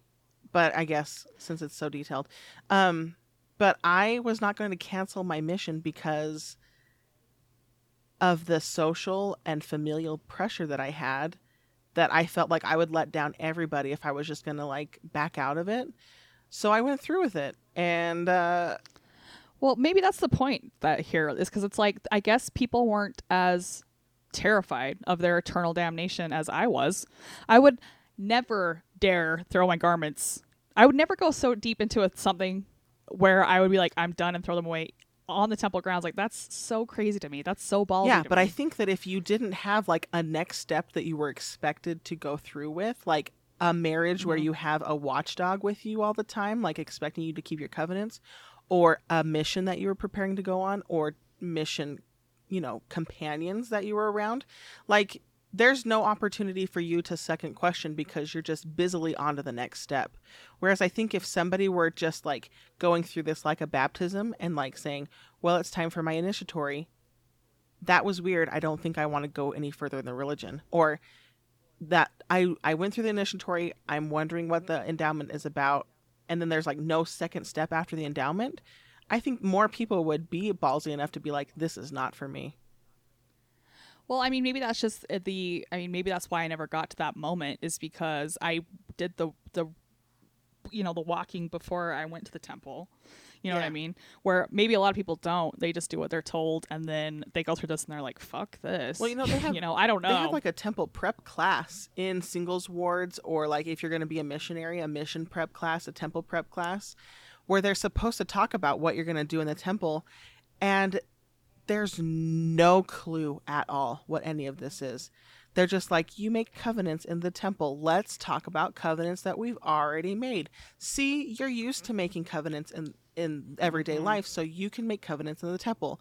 What kind of covenants do you think Jesus would have you make? Yes, yes, yes. But they're not talking about think- like the pantomiming like slitting your throat that the people pre 90s did or like Right. you know like all of the temple squ- uh, like they're not telling you what you're actually getting into. Um so they're going for like the shock factor, you think, or the shock value or no i think that they just they just believe it to be so sacred and so symbolic and so experiential that like you're not supposed to talk about it. And then when people finally go through they're like i, I don't know about that Do you think that's why they let people get buried and show their temple clothes at like viewings and stuff is to get you ready at an early age? Because at every uh, LDS funeral I've been to that someone's getting buried in their temple clothes, they open the casket and let the kids come touch the body. yeah Did they do that with ever like when you were a kid? Did you have to do that? I did, ever? but I didn't notice. Well, I mean, yes. So they don't have all of the temple clothes on. I think they leave off the green apron that have. have my grandma had her apron on. Yeah. So Well, yeah, I, I like I remember the green. yeah, but they're like, I, I vividly remember this the is their temple clothes, their special clothes. We're just dressing him so that they can be ready for when they greet Jesus. And yeah, I'm I'm 100 percent sure that that's why they do it, is so that that's familiar to you. just to get you used. Yeah. So it's like it like evokes some sort of emotion in you where you're like, oh, this is how I felt like, like, cause I feel like when I see the temple outfit, I can't not think about my grandparents lying in their coffin, yeah. and so it pulls feelings that I was feeling on those days. But my grand my grandma had the apron, but my grandpa didn't. So maybe it was just an error. So maybe someone just messed Mm, up. Maybe because I think they're supposed to do it. They I think they're supposed to have the apron in a little packet that they put next to the body. Yeah, she was wearing it. Like her hands were Oh on well, it. she's ready. She's ready to go. She's like, I ain't fussing with this in my coffin. She, she also had a pink Oh, coffin. cute. it was awesome or like her tomb or whatever um what else we got for the temple do you want to run through the old uh the old ceremony where they slit the throat do you have info on Um, that because that's that's what my mom told yeah. me the So like pre 1990s. So there's like so they have tokens, which are the handshakes, signs, names, and before like 1990 there were penalties. And the penalty was associated with the covenant, token signs, blah blah blah. So if you revealed it, then you would like draw you would make your thumb poke out of your hand, out of your fist, and then like pantomime slitting your throat with your wrist or pantomime cutting open your bowels for your guts to be spilled. And those were mm-hmm. like punishments that you covenanted that if you revealed the temple secrets that you would accept the punishment of being your throat slit or your guts disemboweled or both i think i don't know but that's like i can like see my i can see my mom doing the gesture like i can see her finger going across her thumb going across her Yeah, and then they like they like have they have like a chant that they say at the same time, or may my life be spilt, or may my embowel be disemboweled. Like there's like there's yeah.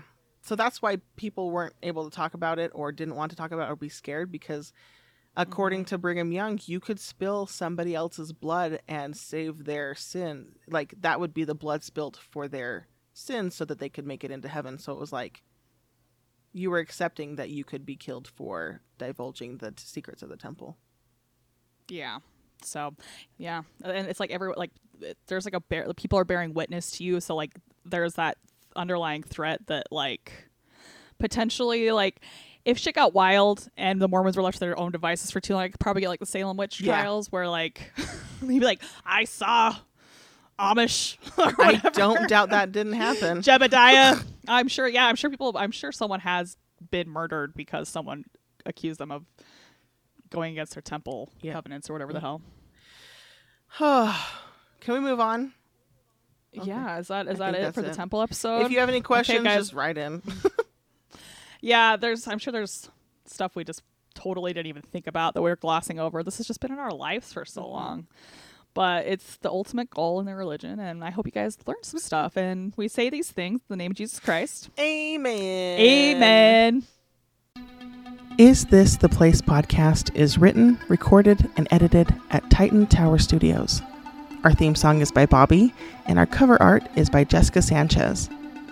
This is our story, as we see it. We believe it to be true as far as it is translated correctly. If you liked the show, please rate, review, and subscribe. We have dedicated a lot of our time and talents, and we really appreciate your support. Maybe this isn't the place, but you are definitely the people making this possible. Thank you.